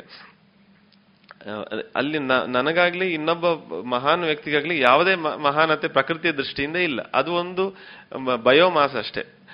ಆದ್ರೆ ನಮಗೆ ಈಗ ಹೇಗಾಗಿದೆ ಅಂದ್ರೆ, ವಿನಾಶದ ಪ್ರಮಾಣ ಹುಟ್ಟುವಿಕೆಯ ಪ್ರಮಾಣದಕ್ಕಿಂತ, ಸೃಷ್ಟಿ ಸ್ಥಿತಿಗಳ ಪ್ರಮಾಣಕ್ಕಿಂತ ಲಯದ ಪ್ರಮಾಣ ಜಾಸ್ತಿ ಆಗಿರೋದ್ರಿಂದ ನಾವೀಗ ಒಂದ್ ಸ್ವಲ್ಪ ಎಚ್ಚೆತ್ತುಕೊಳ್ಬೇಕಾದ ಪರಿಸ್ಥಿತಿ ಬಂದಿದೆ. ಇದು ಹೀಗೆ ಆದ್ರೆ ಹೇಗಾಗ್ಬೋದು ಎನ್ನುವ ಒಂದು ಕಲ್ಪನೆ ನಮ್ಗೆ ಬರಬೇಕಾಗಿದೆ. ಯಾಕೆಂದ್ರೆ ಈಗ ಕಳೆದ ವಾರಗಳಲ್ಲಿ ದಟ್ ಮಳೆ ಬಂದಲೇಬೇಕು, ಇದರಲ್ಲಿ ಒಂದು ಕನಿಷ್ಠ ಎರಡು ಸೆಂಟಿಮೀಟರ್ ಮೂರು ಸೆಂಟಿಮೀಟರ್ ಮಳೆ ಆಗಬೇಕು ಅನ್ನುವಷ್ಟು ದಟ್ಟವಾದ ಮೋಡ ಬಂದ್ರೂ ಕೂಡ ನಮಗೆ ಮಳೆ ಹನಿಯಾಗಿ ಕೆಳಗೆ ಬೀಳ್ತಾ ಇಲ್ಲ. ಅದಕ್ಕೆ ಮೋಸ್ಟ್ಲಿ ಟೆಕ್ನಿಕಲಿ ಪ್ರೆಸಿಪಿಟೇಷನ್ ಅಂತೇನೋ ಹೇಳ್ತಾರೆ. ಆ ಮೋಡಗಳು ಹನಿಯಾಗಿ ಕೆಳಗೆ ಬೀಳುವ ಪ್ರಕ್ರಿಯೆಗೆ ಏನೋ ಒಂದು ಬೇಕು. ಹೇಗೆ ಅಡಿಗೆ ಫೈನಲಿ ರುಚಿಕರವಂತ ಆಗ್ಲಿಕ್ಕೆ ಉಪ್ಪು ಬೇಕು, ಈ ತರ ಒಂದು ಅನಿವಾರ್ಯ ಕೆಲವು ಅಂಗಗಳು ಬೇಕು, ಹಾಗೆ ಆ ಪ್ರಕೃತಿಯಲ್ಲಿ ಮೋಡ ಮಳೆ ಆಗ್ಲಿಕ್ಕೆ ಒಂದು ಏನೋ ಒಂದು ವಿಷಯ ಬೇಕು. ಒಂದು ಅಡ್ಡದಾದ ಗೋಡೆ, ಇದು ಪರ್ವತಗಳಿದ್ರೆ ತಡೀತದೆ. ಈಗ ಅನಂತ ಅಡಿಯಲ್ಲಿರುವ ಗುಡ್ಡದಿಂದಾಗಿ ಅನಂತ ಅಡಿಗಿಂತ ಆಚೆಗೆ ಜಾಸ್ತಿ ಮಳೆ ಬೀಳ್ತದೆ, ನಮ್ ಅಲ್ಲಿಂದ ನಮ್ಮ ಸೈಡ್ಗೆ ಮಳೆ ಕಡಿಮೆ ಬೀಳ್ತದೆ. ಈ ತರ ಒಂದು ಹಸಿರು ಆಚ್ಛಾದಿತವಾದ ಗುಡ್ಡಗಳು ಬೇಕು. ಅಥವಾ ಕನಿಷ್ಠ ಗುಡ್ಡಗಳಿಲ್ಲದಿದ್ರು ಬಹುಶಃ ಬರೇ ಹಸಿರು ಇದ್ರೂ ಕೂಡ ಅದಕ್ಕೆ ಆ ಹನಿ ಮೋಡವನ್ನು ಹನಿಯಾಗಿಸುವ ಒಂದು ಶಕ್ತಿ ಬರುತ್ತದೆ. ಈ ರೀತಿ ಪರಿಸರದ ಹಸುರಿನ ಆಚ್ಛಾದನೆ ಕಡಿಮೆ ಆಗಿರೋದ್ರಿಂದ ಒಂದು ಸಮಸ್ಯೆ ಉಂಟಾಗಿದೆ, ಕೊರತೆ ಉಂಟಾಗಿದೆ ಎನ್ನುವ ಕಾರಣಕ್ಕಾಗಿ ನಾವು ಆರ್ಟಿಫಿಷಿಯಲ್ ಆಗಿ ಇವತ್ತು ಬೀಜಗಳನ್ನು ಗಿಡ ಮಾಡಬೇಕಾಗಿದೆ. ಅಲ್ಲದಿದ್ರೆ ತುಂಬಾ ಪ್ರಾಕೃ ಪ್ರಾಕೃತಿಕವಾಗಿ ಯಾರು ತೊಟ್ಟೆಯಲ್ಲಿ ಗಿಡ ಮಾಡುವುದೇ ಇಲ್ಲ, ಇದು ನೀವು ಮಾಡ್ತಾ ಇರೋದು ತಪ್ಪು ಅಂತ ವಾದಿಸುವಂತಹ ಕೆಲವು ಪರಿಸರವಾದಿಗಳು ಕೂಡ ನನಗೆ ಗೊತ್ತಿರೋರಿದ್ದಾರೆ. ಅವರಿಗೆ ನಾವು ಮಾಡಬೇಕಾಗಿರೋ ಪ್ರತಿವಾದ ಇಷ್ಟೇ. ಆದ ಕಾರಣ ನಾವು ಈ ಕೆಲಸವನ್ನ ನಾವು ನಮ್ಮ ಮಕ್ಕಳಿಗೆ ಹೇಳಿದ್ರೆ ಅವರು ಒಂದಷ್ಟು ಬೀಜಗಳನ್ನ ಆಯ್ಕೆ ಮಾಡಿ ತರ್ತಾರೆ. ಅದರಲ್ಲಿ ಮರದ ಗಿ ಇದರಲ್ಲಿ ಅವರಿಗೂ ಗೊತ್ತಿರುವುದಿಲ್ಲ. ಬಹುಶಃ ಈಗ ತರಬೇತುದಾರಾಗಿ ನಿಮ್ಗೆ ಕೂಡ ಕೆಲವರಿಗೆ ಇದು ಮರದ ಬೀಜವ, ಇದು ಬಳ್ಳಿಯ ಬೀಜವ, ಮರಬಳ್ಳಿಯ ಬೀಜವ, ಪೊದೆ ಬೀಜವ ಅಂತ ನಿಮಗೂ ಗೊತ್ತಿರುವುದಿಲ್ಲ. ಈ ಅಜ್ಞಾನ ಉಂಟಲ್ಲ, ಈ ಅಜ್ಞಾನ ಹೋಗಿ ನಮ್ಗೆ ಈ ಪ್ರತಿಯೊಂದು ಬೀಜವನ್ನು ಗುರುತಿಸುವ ನಾವು ಹಂತಕ್ಕೆ ನಾವು ಬರಬೇಕು. ಈಗ ನಾವು ಅಲ್ಲಿ ನಡ್ಕೊಂಡು ಬಂದೇವಲ್ಲ, ಈ ಕಾರಿಡಾರ್ ನಲ್ಲಿ ಒಂದಷ್ಟು ಪೋಸ್ಟರ್ಸ್ ಅನ್ನು ಕೂಡ ಹಾಕಿದ್ದಾರೆ, ಗಿಡಗಳನ್ನು ಕೂಡ ಇಟ್ಟಿದ್ದಾರೆ. ಆ ಪೋಸ್ಟರ್ ನಲ್ಲಿರುವ ಹೆಸರನ್ನು ನೋಡದೆ ನಾವು ಈ ಗಿಡ ಯಾವುದು ಅಂತ ಗುರುತಿಸಿಕೊಳ್ಳಿಕ್ಕೆ ನಮಗೆ ಸಾಧ್ಯ ಆಗ್ಬೇಕು. ಈಗ ಇವತ್ತು ಸಾಧ್ಯ ಗೊತ್ತಿಲ್ಲ ಅಂತಿದ್ರೆ ಇನ್ನೊಂದು, ಈಗ ಶ್ರೀಕೃಷ್ಣ ಗಣರಾಜ್ ಭಟ್ ಅವರು ಸಭೆಯಲ್ಲಿ ಕೂತಿದ್ದಾರೆ. ನಾವು ಎಷ್ಟೋ ಬಾರಿ ಗಿಡಗಳು ನಮಗೆ ಐಡೆಂಟಿಫಿಕೇಶನ್ ಗೊತ್ತಾಗ್ತಾ ಇಲ್ಲ ಅಂತಿದ್ರೆ ನಾವು ಫೋಟೋವನ್ನು ಅವರಿಗೆ ಕಳಿಸ್ತೇವೆ, ಅವ್ರು ನಮಗೆ ಗಿಡದ ಐಡೆಂಟಿಫಿಕೇಶನ್ ಹೇಳ್ತಾರೆ. ಈ ರೀತಿ ನಮಗೆ ಪ್ರತಿಯೊಂದು ಗಿಡವನ್ನು ನೋಡಿದಾಗ ಇದು ಇಂಥದ್ದೇ ಅಂತ ನಮಗೆ ಹೇಳುವಷ್ಟು ಜ್ಞಾನ ನಮಗೆ ನಿಧಾನವಾಗಿ ಬರ್ತದೆ. ಅದು ಇವತ್ತರಿಂದ ನಾಳೆಗೆ ಆಗುವಂಥದ್ದಲ್ಲ. ಎರಡು ಸಾವಿರದ ಹತ್ತರಲ್ಲಿ ನಾನು ಫ್ರಮ್ ಝೀರೋದಿಂದ ನಾನು ಸ್ಟಾರ್ಟ್ ಮಾಡಿದ್ದೇನೆ. ನಾನು ಬಾಟನಿ ಯಾವುದೇ ಕ್ವಾಲಿಫಿಕೇಶನ್ ನನಗಿಲ್ಲ. ಇವತ್ತು ಕೂಡ ನಾನೇನು ದೊಡ್ಡ ಬಾಟನಿಸ್ಟ್ ಅಲ್ಲ. ಆದರೆ ನಮ್ಮ ಸುತ್ತಮುತ್ತ ಇರೋದನ್ನು ಗುರುತಿಸುವಷ್ಟು ಜ್ಞಾನ ನಮಗೆ ಬೇಕು. ಇದಕ್ಕೆ ಒಂದು ಬಹಳ ಒಳ್ಳೆಯ ಒಂದು ಎನಾಲಜಿಯನ್ನು ನಾನು ಕೊಡ್ತೇನೆ. ಈಗ ನಮ್ಮ ಈ ಮಹಿಳೆಯರಿಗೆ ಸಾಮಾನ್ಯವಾಗಿ ಕಾರುಗಳ ಬಗ್ಗೆ ಆಸಕ್ತಿ ಇಲ್ಲ ಅಂತ ಒಂದು ಒಂದು ಜನರಲ್ ನೋಷನ್. ಸೊ ನಿಮಗೆ ತುಂಬಾ ಕಾರುಗಳ ಬಗ್ಗೆ ಕ್ರೇಜ್, ಹೊಸ ಮಾಡೆಲ್ ಬಂತು ಅಂತ ಅದ್ ಕೂಡಲೇ ಅದನ್ನೊಮ್ಮೆ ನೋಡ್ಬೇಕು, ಫೋಟೋದಲ್ಲಿ ಆದ್ರೂ ನೋಡ್ಬೇಕಂತ ನಿಮಗೆ ಆಸಕ್ತಿ ಇಲ್ಲದೇ ಇರುವ ಸಾಧ್ಯತೆ ಜಾಸ್ತಿ. ಅಂಥವರು ನೀವು ಒಂದು ಟ್ರಾಫಿಕ್ ಜಾಮ್ ಆದಾಗ ನಿಮ್ಮ ಸುತ್ತಮುತ್ತಲೂ ಕಾರುಗಳು ಬಂದು ನಿಲ್ತವೆ. ಇದು ನಾನು ಬೇರೊಬ್ರು ಹೇಳಿದ ಒಂದು ಮಾತನ್ನು ನಾನು ಯೂಸ್ ಮಾಡಿ ನಂಗೆ ಖುಷಿ, ತುಂಬಾ ಖುಷಿ ಆಯ್ತು ಈ ಅನಾಲಜಿ. ನೀವು ಆ ಕಾರಿನ ಬ್ರ್ಯಾಂಡ್ ನೇಮ್ ಓದಬೇಡಿ, ಬರೀ ಕಾರಿನ ಆಕಾರವನ್ನು ನೋಡಿ ಇದು ಮಾರುತಿಯ, ಇದು ಕಿಯಾವ, ಇದು ಹುಂಡಯ್ಯ ಅಂತ ನಿಮಗೆ ಗುರುತಿಸ್ಲಿಕ್ಕೆ ಆಗ್ತದ ಅಂತ ನೀವು ನೋಡಿ. ನನ್ಗನಿಸ್ತದೆ ನಾವು ninety percent of the people, ಕಾರುಗಳ ಬಗ್ಗೆ ಆಸಕ್ತಿ ಇಲ್ಲದವರು ಕೂಡ ಇದು ಮಾರುತಿ, ಇದು ಹುಂಡಯ್ಯ ಅಂತ ಗುರುತಿಸ್ತಾರೆ. ಆದ್ರೆ ಅದೇ ಟ್ರಾಫಿಕ್ ಸಿಗ್ನಲ್ ಅಲ್ಲಿ ನಿಂತಿರೋ ರೋಡ್ನ ಬದಿಯಲ್ಲಿ ಕೆಲವು ಮರಗಳು ಇರ್ತಾವಲ್ಲ, ಆ ಮರಗಳನ್ನು ನೋಡಿ ಇದು ಜಕರಾಂಡವ, ಇದು ಮೇಫ್ಲವರ, ಮೇಫ್ಲವರ್ ಆದ್ರೂ ಕೆಲವರು ಗುರುತಿಸ್ತಾರೆ, ಇದು ಆಣುಪೆಜವ ಅಂತ ನಿಮ್ಗೆ ನೋಡಿದ್ರೆ ಎಷ್ಟು ಮಂದಿಗೆ ಗುರುತಿಸ್ಲಿಕ್ಕೆ ಬರ್ತದೆ? ಹೆಂಗಸರಿಗಂತಲ್ಲ, ಗಂಡಸರಿಗೂ ಹೇಳ್ತಿರೋದು ನಾನು. ಅಂದ್ರೆ ಹೆಂಗಸರ ಉದಾಹರಣೆ ಯಾಕೆ ಕೊಟ್ಟೆ ಅಂದ್ರೆ, ನಾನು ನಮಗೆ ಆಸಕ್ತಿ ಇಲ್ಲದ ಕ್ಷೇತ್ರದಲ್ಲಿ ಕೂಡ ನಾವು ವ್ಯಾವಹಾರಿಕವಾದ ಕ್ಷೇತ್ರಗಳಲ್ಲಿ ನಾವು ಕನಿಷ್ಠ ಜ್ಞಾನವನ್ನು ಪಡ್ಕೊಳ್ತೇವೆ. ನಾವು ವೃಕ್ಷಗಳ ಬಗ್ಗೆ ನಾವು ಆ ಜ್ಞಾನವನ್ನು ಯಾಕೆ ಇಟ್ಕೊಳ್ತಾ ಇಲ್ಲ ಅಂತ ಯಾಕೆ ಇಟ್ಕೊಳ್ತಾ ಇಲ್ಲ ಅಂದ್ರೆ ನಮ್ಗೆ ಅದು ಅಗತ್ಯ ಇಲ್ಲ ಅಂತ ನಮ್ಮ ಭಾವನೆಯಲ್ಲಿ ಉಂಟು. ಅವು ಮಾತಾಡ್ತಾ ಇಲ್ಲ, ನನ್ನಿಂದಾಗಿ ನಿನಗೆ ಇಷ್ಟು ಉಪಯೋಗ ಆಗ್ತಾ ಉಂಟಾ ಉಂಟಂತ ಅವು ಹೇಳ್ತಾ ಇಲ್ಲ. ಆ ಕಾರಣಕ್ಕೆ ಬಹುಶಃ ಅವು ಬೇಡವೇನಾ, ಅವು ಇಲ್ಲದಿದ್ರೂ ತೊಂದರೆ ಇಲ್ವೇನಾ ಎನ್ನುವ ಒಂದು ಕಲ್ಪನೆ ಜನರಲ್ಲಿ ಸಾಮಾನ್ಯವಾಗಿ ಉಂಟು. ಇದು ಯಾರನ್ನು ದೂರ್ಲಿಕ್ಕೆ ಅಂತಲ್ಲ, ಆದ್ರೆ ಅದು ಸಹಜವಾದ ಒಂದು ಪ್ರಕ್ರಿಯೆ. ಈಗ ನಮ್ಮ ಮನೆಯಲ್ಲಿ ಈಗ ನಮ್ಮ ತಾಯಂದಿರು ತುಂಬಾ ಶ್ರಮಪಟ್ಟು ಕೆಲಸವನ್ನು ಮಾಡ್ತಾರೆ. ಅವ್ರು ಎಷ್ಟು ಕೆಲಸ ಮಾಡ್ತಾರೆ ಅಂದ್ರೆ ಅವರ ಶ್ರಮವನ್ನು ನಾವು ಎಷ್ಟೋ ಬಾರಿ ಗುರುತಿಸದ ಹಂತಕ್ಕೆ ಕೂಡ ಹೋಗೋದುಂಟು. ಈಗ ನಿನ್ನೆ ಮುಂಚಿನ ದಿವಸ ರಾತ್ರಿ ಸತ್ಯನಾರಾಯಣ ಪೂಜೆ ಇದ್ರೂ ಕೂಡ ಮರುದಿನ ಬೆಳಗ್ಗೆ ತಿಂಡಿಗೆ ಬರೇ ಅವಲಕ್ಕಿ ಅಂತ ಹೇಳಿದಾಗ ಮಕ್ಕಳು ಹಠ ಮಾಡೋದುಂಟು. ಯಾಕೆ? ತಾಯಿಗೆ ಕೂಡ ಬಚ್ಚಿದೆ, ಅವರಿಗೆ ಇವತ್ತು ಬೆಳಗ್ಗೆ ಅಡಿಗೆ ಮಾಡ್ಲಿಕ್ಕೆ ಕಷ್ಟ ಆಗ್ತದೆ, ದೋಸೆ ಮಾಡ್ಲಿಕ್ಕೆ ಕಷ್ಟ ಉಂಟು ಅಂತ ಗುರುತಿಸಲಾರದಷ್ಟು ನಾವು ನಮ್ಮ ತಾಯಂದಿರ ಶ್ರಮವನ್ನು ಕೆಲವೊಮ್ಮೆ ಕಡೆಗಣಿಸುಂಟು. ಗಂಡಸರು ತಂದೆ ಕೂಡ ಈ ಕೆಲಸವನ್ನು ಎಷ್ಟೋ ಬಾರಿ ಮಾಡ್ತಾರೆ. ಇದೇ ರೀತಿ ಮಾತನಾಡದೆ ಕೆಲಸ ಮಾಡುವಂಥ ವೃಕ್ಷಗಳ ಕೆಲಸವನ್ನು ಕೂಡ ನಾವು ಗುರುತಿಸುವುದಿಲ್ಲ ಅಂತ ನಾನು ಹೇಳ್ತಿರೋದು. ಈ ಈ ಉದಾ ಇದನ್ನು ಕನ್ವಿನ್ಸ್ ಮಾಡ್ಲಿಕ್ಕಾಗಿ ನಾನು ಆ ಕಾರಣ ಉದಾಹರಣೆ ಕೊಟ್ಟೆ. ಈ ರೀತಿ ಇದನ್ನ ಪ್ಲಾಂಟ್ ಬ್ಲೈಂಡ್ನೆಸ್ ಅಂತ ಆ ವ್ಯಕ್ತಿ ಕರೆದಿದ್ದಾರೆ. ನಾನು ಯಾರು ನಾನು ಮಾತಾಡೋದನ್ನ ಕೇಳಿದೆ ಈ ಮಾತನ್ನ. ಈ ಪ್ಲಾಂಟ್ ಬ್ಲೈಂಡ್ನೆಸ್ ಹೋಗ್ಬೇಕಂತ, ನಾವು ಬೀಜಗಳನ್ನ ಕಲೆಕ್ಟ್ ಮಾಡಿದಾಗ ಯಾವ ಬೀಜಗಳಂತ ಗುರುತ ಗೊತ್ತಾಗದ ಸ್ಥಿತಿ ಇರ್ತದಲ್ಲ. ಈಗ ನಿಮ್ಗೆ ರಿಸೋರ್ಸ್ ಪರ್ಸನ್ಸ್ ಆಗಿ ನಿಮ್ಗೆ ಕೂಡ ಗೊತ್ತಾಗದೇ ಇದ್ರೂ ಕೂಡ ಅವುಗಳನ್ನ ಒಂದು ಸರಳ ಒಂದು ವಿಧಾನ ಇದೆ. ಒಂದು ಬೀಜದ ಗಾತ್ರ ಒಂದು ಎರಡು ಮಿಲಿಮೀಟರ್ ಇದ್ರೆ ಅದನ್ನ ಅದರ ಎರಡು ಪಟ್ಟಿನಷ್ಟು ದಪ್ಪದ ಮರಳು ಅಥವಾ ತೆಳುವಾದ ಹಗುರವಾದ ಅಂದ್ರೆ ಒತ್ತಿ ಅಲ್ಲ ಮಣ್ಣು ಅದರ ಮೇಲೆ ಹರಡಿ ನೀವು ಬಿತ್ತಬಹುದು. ಆಗ ಅದು ಜರ್ಮಿನೇಟ್ ಆಗ್ಲಿಕ್ಕೆ ಅಷ್ಟು ಅಷ್ಟು ಇದ್ರೆ ಅನುಕೂಲ ಅಂತ. ನೀವು ಅದನ್ನ ನಾಲ್ಕು ಪಟ್ಟು ಐದು ಪಟ್ಟು ಎತ್ತರದ ಮರಳಿನ ಅಡಿಯಲ್ಲಿ ನೀವು ಹೋಗಿ ಹಾಕಿದ್ರೆ ಏನಾಗ್ತದೆ, ಅದಕ್ಕೆ ತಲೆ ಎತ್ತಲಿಕ್ಕೆ ಆಗುದಿಲ್ಲ. ಅದರ ಹತ್ರ ಒಂದು minimum number of amount of food ಇರ್ತದೆ. ಆ ಫುಡ್ ಉಪಯೋಗಿಸಿಕೊಂಡು ಅದು ಅದನ್ನ ತಲೆ ಎರಡು ಎಲೆಗಳನ್ನು ಈ ತರ ಎತ್ತದಲ್ಲ. ಅದೊಂದು ವೇಳೆ ನೀವು ಕತ್ತಲೆಯಲ್ಲಿ ಮಾಡಿದ್ರೆ, ಕೆಲವೊಮ್ಮೆ ಬೆಂಡೆ ಗಿಡಗಳನ್ನು ಎಲ್ಲ ನಾವು ಕತ್ತಲೆಯಲ್ಲಿ ಇಟ್ರೆ ಹೊಸ ಮೊಳಕೆ ಬಂದಾಗ ಅದರ ಆ ಫಸ್ಟ್ ಕಾಂಡ ಊದಕ್ಕೆ ಬರ್ತದೆ ಮತ್ತು ಅದು ವೀಕ್ ಆಗಿ ಬಿಡ್ತದೆ. ಆಗ ಯಾಕೆಂದ್ರೆ ಸಾಧ್ಯವಾದಷ್ಟು ನಾನು ಬೆಳಕನ್ನ ಪಡ್ಕೊಳ್ಬೇಕು ಅಂತ ಎನ್ನುವ ಆಸೆಯಲ್ಲಿ ಅದು ಇರುವಷ್ಟು ಶಕ್ತಿಯನ್ನ ಅದು ಮ್ಯಾಕ್ಸಿಮಮ್ ಸ್ಪೆಂಡ್ ಮಾಡಿ ಅದು ಬೆಳಕನ್ನ ಆಹಾರವನ್ನು ಪಡ್ಕೊಳ್ಳಿಕ್ಕೆ ಟ್ರೈ ಮಾಡ್ತದೆ. ಆ ಸೀಮಿತವಾದ ಶಕ್ತಿಗೆ ನೀವು ಲೆಕ್ಕದಿಂದ ಹೆಚ್ಚಿಗೆ ಮೇಲಿಂದ ಮಣ್ಣು ಹಾಕಿದ್ರೆ ಅದು ಬದುಕು ಅದಕ್ಕೆ ಮೊಳಕೆ ಒಳ್ಳಿಕ್ಕೆ ಆಗೋದಿಲ್ಲ. ಆದ್ರಿಂದ ಯಾವುದೇ ಬೀಜಕ್ಕೆ ಅದರ ಗಾತ್ರದ ಎರಡು ಪಟ್ಟಿನಷ್ಟು ಎರಡು ಪಟ್ಟಿನಷ್ಟು ದಪ್ಪದಾಗಿ ಹೆಚ್ಚಂದ್ರೆ ಅಥವಾ ಅದರಷ್ಟೇ ಒನ್ ಇಷ್ಟು ಒನ್ ಎರಡು ಎಂ ಎಮ್ಗೆ ಎರಡು ಎಂ ಎಂ ನೀವು ಮೇಲಿನಿಂದ ಮರಳು ಹಾಕಿ ನೀವು ಬಿತ್ತಿದ್ರೆ ಅಥವಾ ಇರುವ ಎಲ್ಲ ಬೀಜಗಳ ಬಿತ್ ಬೀಜಗಳನ್ನ ಒಟ್ಟಿಗೆ ಬಿತ್ತಬಹುದು. ಬೇಕಿರೊಂದು ಐದು ಲೀಟರ್ನ ಕ್ಯಾನ್ ಉಪಯೋಗ ಆಗದೇ ಇದ್ದದ್ದಂತೂ ಮುಚ್ಚಳ ಇಲ್ಲದೇ ಇದ್ದದ್ದಂತನ ಹೀಗೆ ಅಡ್ಡಲಾಗಿ ಕಟ್ ಮಾಡಿದ್ರೆ ನಿಮ್ಗೊಂದು ಅಗಲವಾದ ಟ್ರೇ ಸಿಗ್ತದೆ. ಇದಕ್ಕೆ ಸೀಡ್ ಟ್ರೇ ಅಥವಾ ದುಡ್ಡು ಕೊಟ್ಟು ಏನನ್ನು ಖರೀದಿ ಮಾಡಬೇಕಾದ ಅವಶ್ಯಕತೆ ಇಲ್ಲ.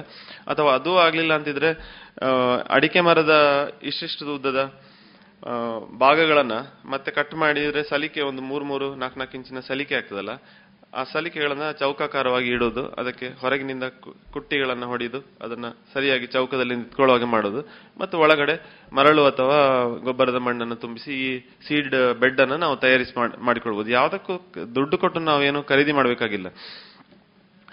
ಈ ರೀತಿ ಮಾಡಿ ನಾವು ನಾವು ನಮಗೆ ಗೊತ್ತಿಲ್ಲದ ಗುರುತ ಇಲ್ಲದ ಬೀಜಗಳನ್ನು ನಾವು ಬಿತ್ತಿದಾಗ ಅವು ಹುಟ್ಟಿದ ಮೇಲೆ ಗೊತ್ತಾಗ್ಬೋದು ನೋಡುವ ಅಂತ ಒಂದು ನಿರೀಕ್ಷೆಯನ್ನ ಇಟ್ಕೊಳ್ಳುವ. ಆಮೇಲೆ ಅದು ಹುಟ್ಟಿದ ಮೇಲೆ ನಮಗೆ ಸುತ್ತಮುತ್ತಲು ನಮ್ಮ ಶ್ರಮಿಕ ವರ್ಗದಲ್ಲಿ ಈಗಲೂ ಕೂಡ ತುಳು ಹೆಸರುಗಳನ್ನ ಒಂದಷ್ಟು ಗೊತ್ತಿರೋರು ಇರ್ತಾರೆ. ಇಂದು ಒಯ್ತ ದಯಿ ಎಂದು ಪಣಪಾರ ಅಂತ ಒಮ್ಮೆ ಕರೆದು ಹೇಳಿದ್ರೆ ಅವರು ಹತ್ತರಲ್ಲಿ ಐದನ್ನ ಅವರು ಗುರುತಿಸ್ತಾರೆ. ಆಮೇಲೆ ಇನ್ನೊಬ್ರು ಯಾರಾದ್ರೂ ಬಂದು ಇನ್ನೊಂದು ಐದನ್ನ ಗುರುತಿಸ್ತಾರೆ. ಆಮೇಲೂ ಒಂದೆರಡು ಗಿಡಗಳು ಗುರುತ ಹಿಡಿಯದೆ ಬಾಕಿ ಇದ್ರೆ ನಮ್ಮ ಮಧ್ಯೆ ಇರ್ತಾರಲ್ಲ, ಈಗ ಶ್ರೀಕೃಷ್ಣ ಗಣರಾಜ್ ಭಟ್ ಅಂತವರು, ಆಮೇಲೆ ವಾಟ್ಸ್ಆ್ಯಪ್ ಗ್ರೂಪ್ಗಳೆಲ್ಲ ಇವೆ, ಈ ತರದಕ್ಕೆಲ್ಲ ನಾವು ಕಳಿಸಿಕೊಟ್ರೆ ಅವರು ತಕ್ಷಣ ಅದರ ಕಾಮನ್ ನೇಮ್ ಸೈಂಟಿಫಿಕ್ ನೇಮ್ ಹೇಳಿಬಿಡ್ತಾರೆ. ಇದುವರೆಗೆ ಶ್ರೀಯುತ ವಸಂತ ಕಜೆ ಅವರಿಂದ ಔಷಧೀಯ ಸಸ್ಯಗಳ ಸಂರಕ್ಷಣೆ ಮತ್ತು ಕೃಷಿ ವಿಧಾನಗಳ ಕುರಿತ ಸಂವಾದದ ಮಾಹಿತಿಗಳನ್ನು ಕೇಳಿದಿರಿ. ಇನ್ನು ಮುಂದುವರಿದ ಭಾಗ ನಾಳೆ ಸಂಚಿಕೆಯಲ್ಲಿ ಕೇಳೋಣ. Radha's silk textile readymade family showroom coat ರಸ್ತೆ ಪುತ್ತೂರಿನಲ್ಲಿ ನಡೆಯಲಿದೆ ಮಾನ್ಸೂನ್ ಮೇಳ ಆಗಸ್ಟ್ ಒಂದರಿಂದ. ಅತಿ ಕಡಿಮೆ ಬೆಲೆ, ಪ್ರತಿದಿನ ಹೊಸ ಸಂಗ್ರಹದೊಂದಿಗೆ ಪುತ್ತೂರಿನ ಫ್ಯಾಷನ್ ಲೋಕದ ಮಹಾ ಉತ್ಸವ ಮಾನ್ಸೂನ್ ಮೇಳ ರಾಧಾಸ್ನಲ್ಲಿ. ಮತ್ಯಾಕೆ ತಡ, ಬನ್ನಿ, ನಮ್ಮ ಸಂಗ್ರಹ ನಿಮ್ಮ ಆಯ್ಕೆ ರಾಧಾಸ್ನಲ್ಲಿ.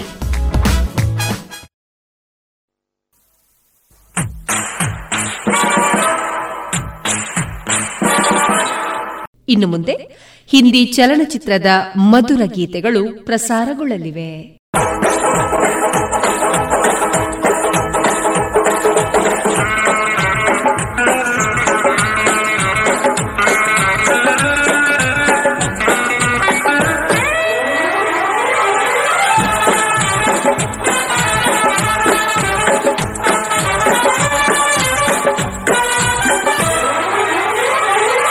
हमको मैरी नहीं मांगता, हमको लेली नहीं मांगता, हमको सैंड्रा फ्रॉम बैंड्रा नहीं मांगता। तो कौन मांगता? ए जूली जूली, जॉनी का दिल तुम पे आया जूली, तेरे लिए चढ़ जाऊं सूली, तू ही तो मेरी जान है, जान है, जान है, जान है, जूली जूली, जॉनी का दिल तुम पे आया जूली, तेरे लिए चढ़ जाऊं सूली, तू ही तो मेरी जान है। हमको जॉनी नहीं मांगता, हमको पीटर नहीं मांगता, हमको साइकिल वाला माइकल नहीं मांगता। तो कौन मांगता? जॉनी जॉनी, जॉनी का दिल तुम पे आया जॉनी, तुझको ही माना मैंने अब नहानी, तू ही तो मेरी जान है, जान है, जान है, जान है, जानी जानी, जूली का दिल तुम पे आया जानी, तुझको ही माना मैंने अब नहानी, तू ही तो मेरी जान है।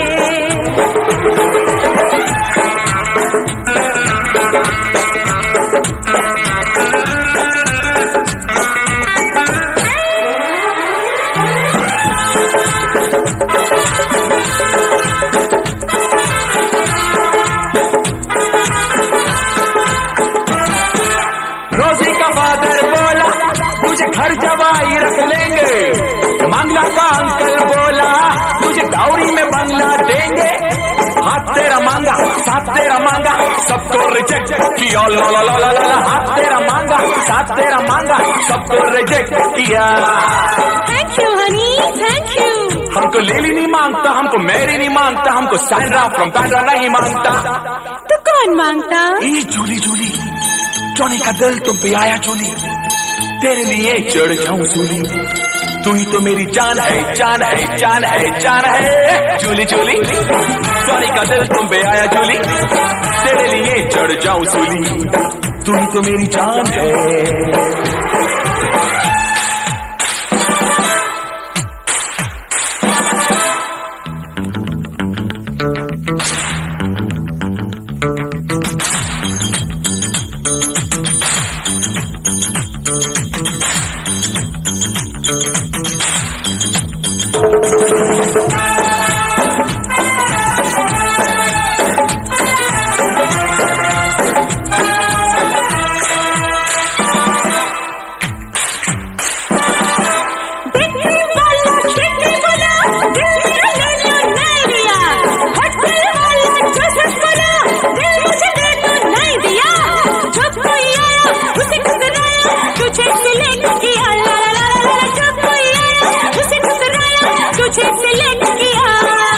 Thank you baby, thank you.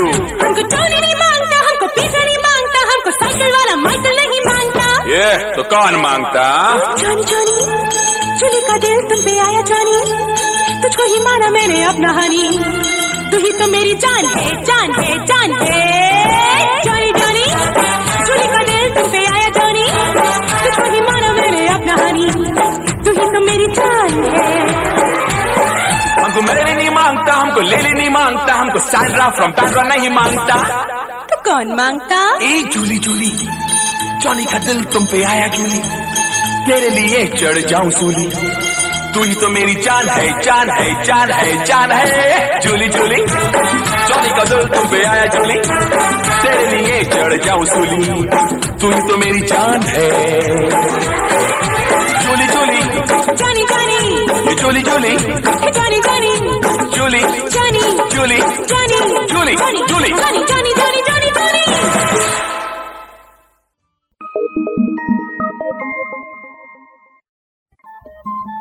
Radio Panchajanya ತೊಂಬತ್ತು ಬಿಂದು ಎಂಟು ಎಫ್ಎಂ ಸಮುದಾಯ ಬಾನುಲಿ ಕೇಂದ್ರ ಪುತ್ತೂರು. ಇದು ಜೀವ ಜೀವದ ಸ್ವರ ಸಂಚಾರ.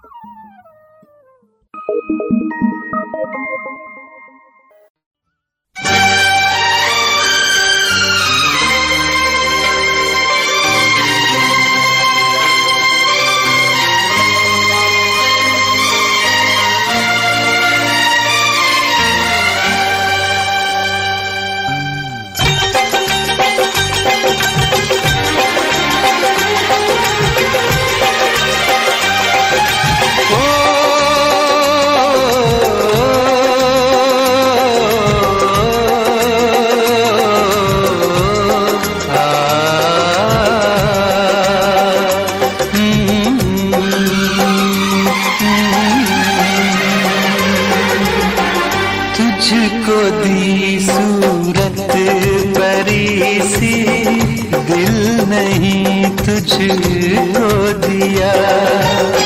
तुझको दी सूरत परी सी, दिल नहीं तुझको दिया। मिलता खुदा तो पूछता ये जुल्म तूने क्यों किया, ये जुल्म तूने क्यों किया। तुझको दी सूरत परी सी, दिल नहीं तुझको दिया। मिलता खुदा तो पूछता ये जुल्म तूने क्यों किया, ये जुल्म तूने क्यों किया। तुझको दी सूरत परी सी, दिल नहीं तुझको दिया।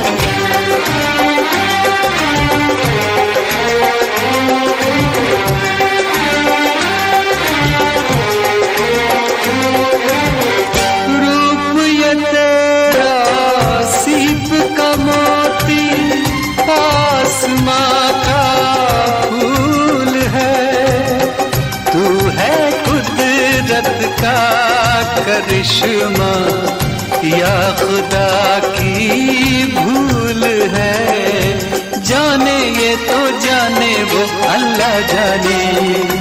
हाय अल्लाह प्यार की मूरत न जाने, मोल क्या है प्यार का। प्यार की मूरत न जाने, मोल क्या है प्यार का। मिलता खुदा तो पूछता ये जुल्म तूने क्यों किया, ये जुल्म तूने क्यों किया। तुझको दी सूरत परी सी, दिल नहीं तुझको दिया।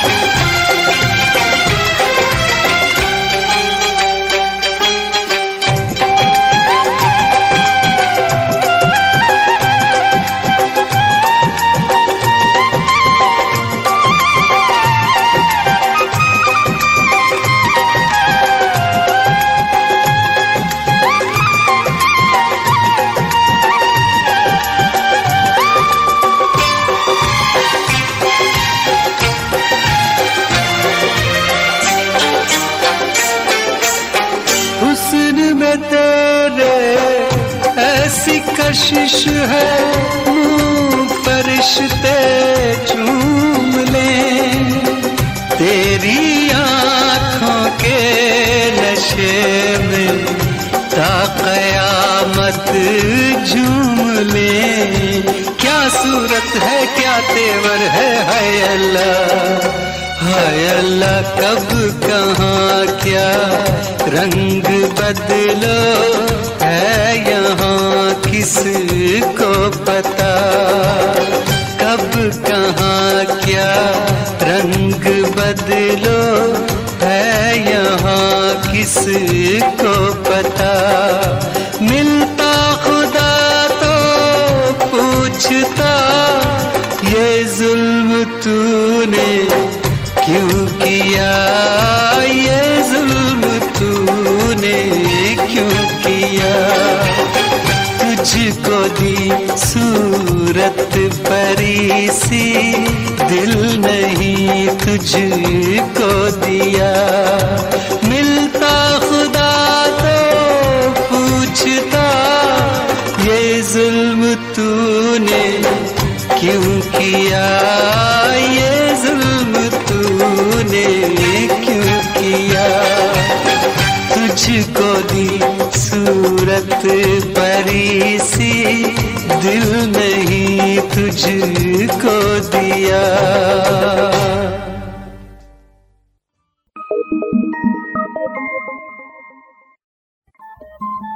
ರೇಡಿಯೋ ಪಾಂಚಜನ್ಯ ತೊಂಬತ್ತು ಬಿಂದು ಎಂಟು ಎಫ್ಎಂ ಸಮುದಾಯ ಬಾನುಲಿ ಕೇಂದ್ರ ಪುತ್ತೂರು. ಇದು ಜೀವ ಜೀವದ ಸ್ವರ ಸಂಚಾರ.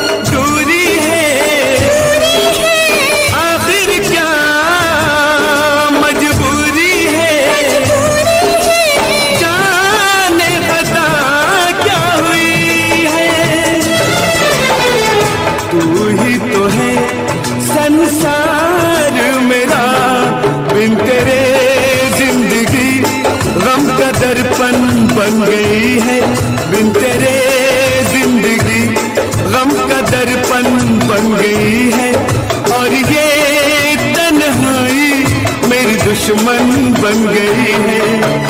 मैं तेरे बिन जी नहीं सकता, तू मेरे बिन जी नहीं सकती, क्योंकि तू मेरे दिल की धड़कन बन गई है, क्योंकि तू मेरे दिल की धड़कन बन गई है और ये तन्हाई मेरी दुश्मन बन गई है।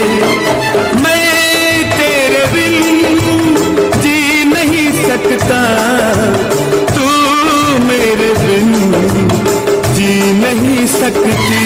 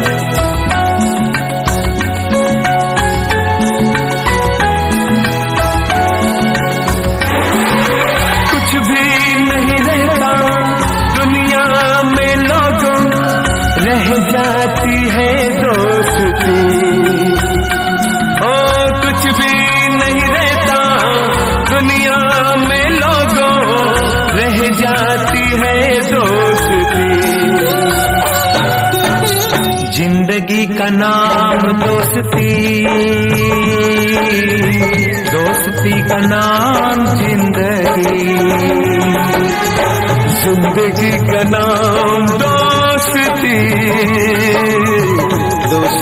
इतना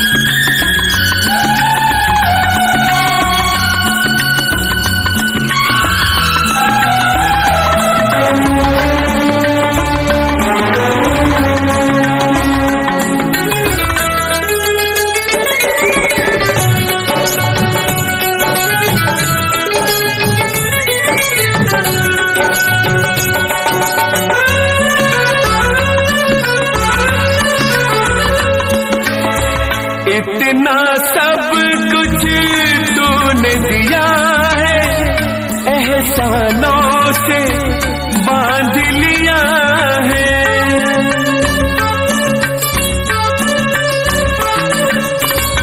इतना सब कुछ तूने दिया है, एहसानों से बांध लिया है। ओ एहसान कैसा फर्ज है हमारा, हमने निभाई दोस्ती। जिंदगी का नाम दोस्ती, दोस्ती का नाम जिंदगी। जिंदगी का नाम दोस्ती, दोस्ती का नाम जिंदगी।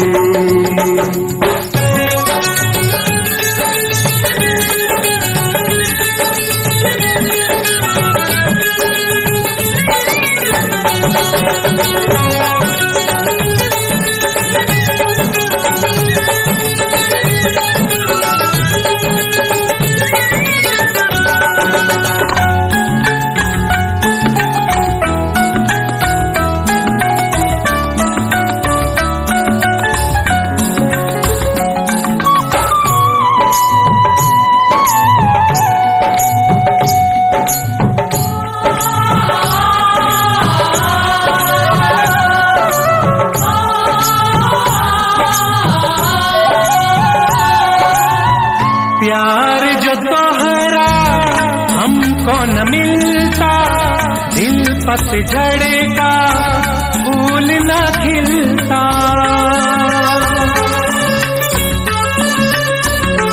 हो प्यार जो तोहरा हमको न मिलता, दिल पत झड़ेगा फूल न खिलता। वीराने में लाखों बहारे ले लेके आए दोस्ती, जिंदगी का नाम दोस्ती, दोस्ती का नाम जिंदगी, जिंदगी का नाम दोस्ती, दोस्ती का नाम जिंदगी। कुछ भी नहीं रहता दुनिया में लोगों, रह जाती है दोस्ती, हो कुछ भी नहीं रहता दुनिया में लोगों, रह जाती है दोस्ती, जिंदगी का नाम दोस्ती,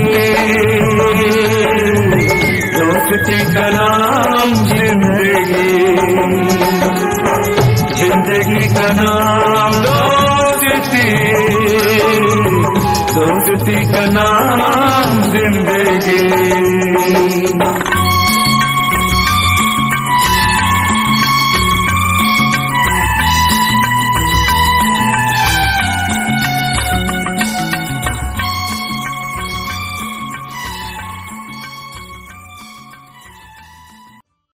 ಇದುವರೆಗೆ ಮಧುರ ಗೀತೆಗಳನ್ನು ಕೇಳಿದಿರಿ.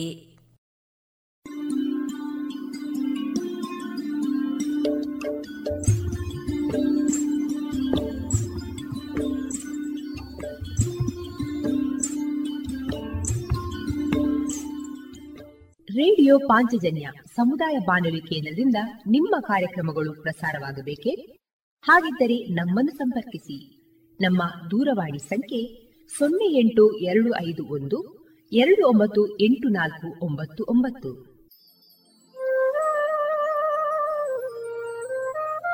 ಗಮನಿಸಿ ಕೇಳುವರೆ, ನಮ್ಮ ಕಾರ್ಯಕ್ರಮಗಳನ್ನು ವೆಬ್ಸೈಟ್ ಮೂಲಕ ಕೂಡ ಆಲಿಸಬಹುದು. ನಮ್ಮ ವೆಬ್ಸೈಟ್ ವಿಳಾಸ W W W dot radio Panchajanya dot com.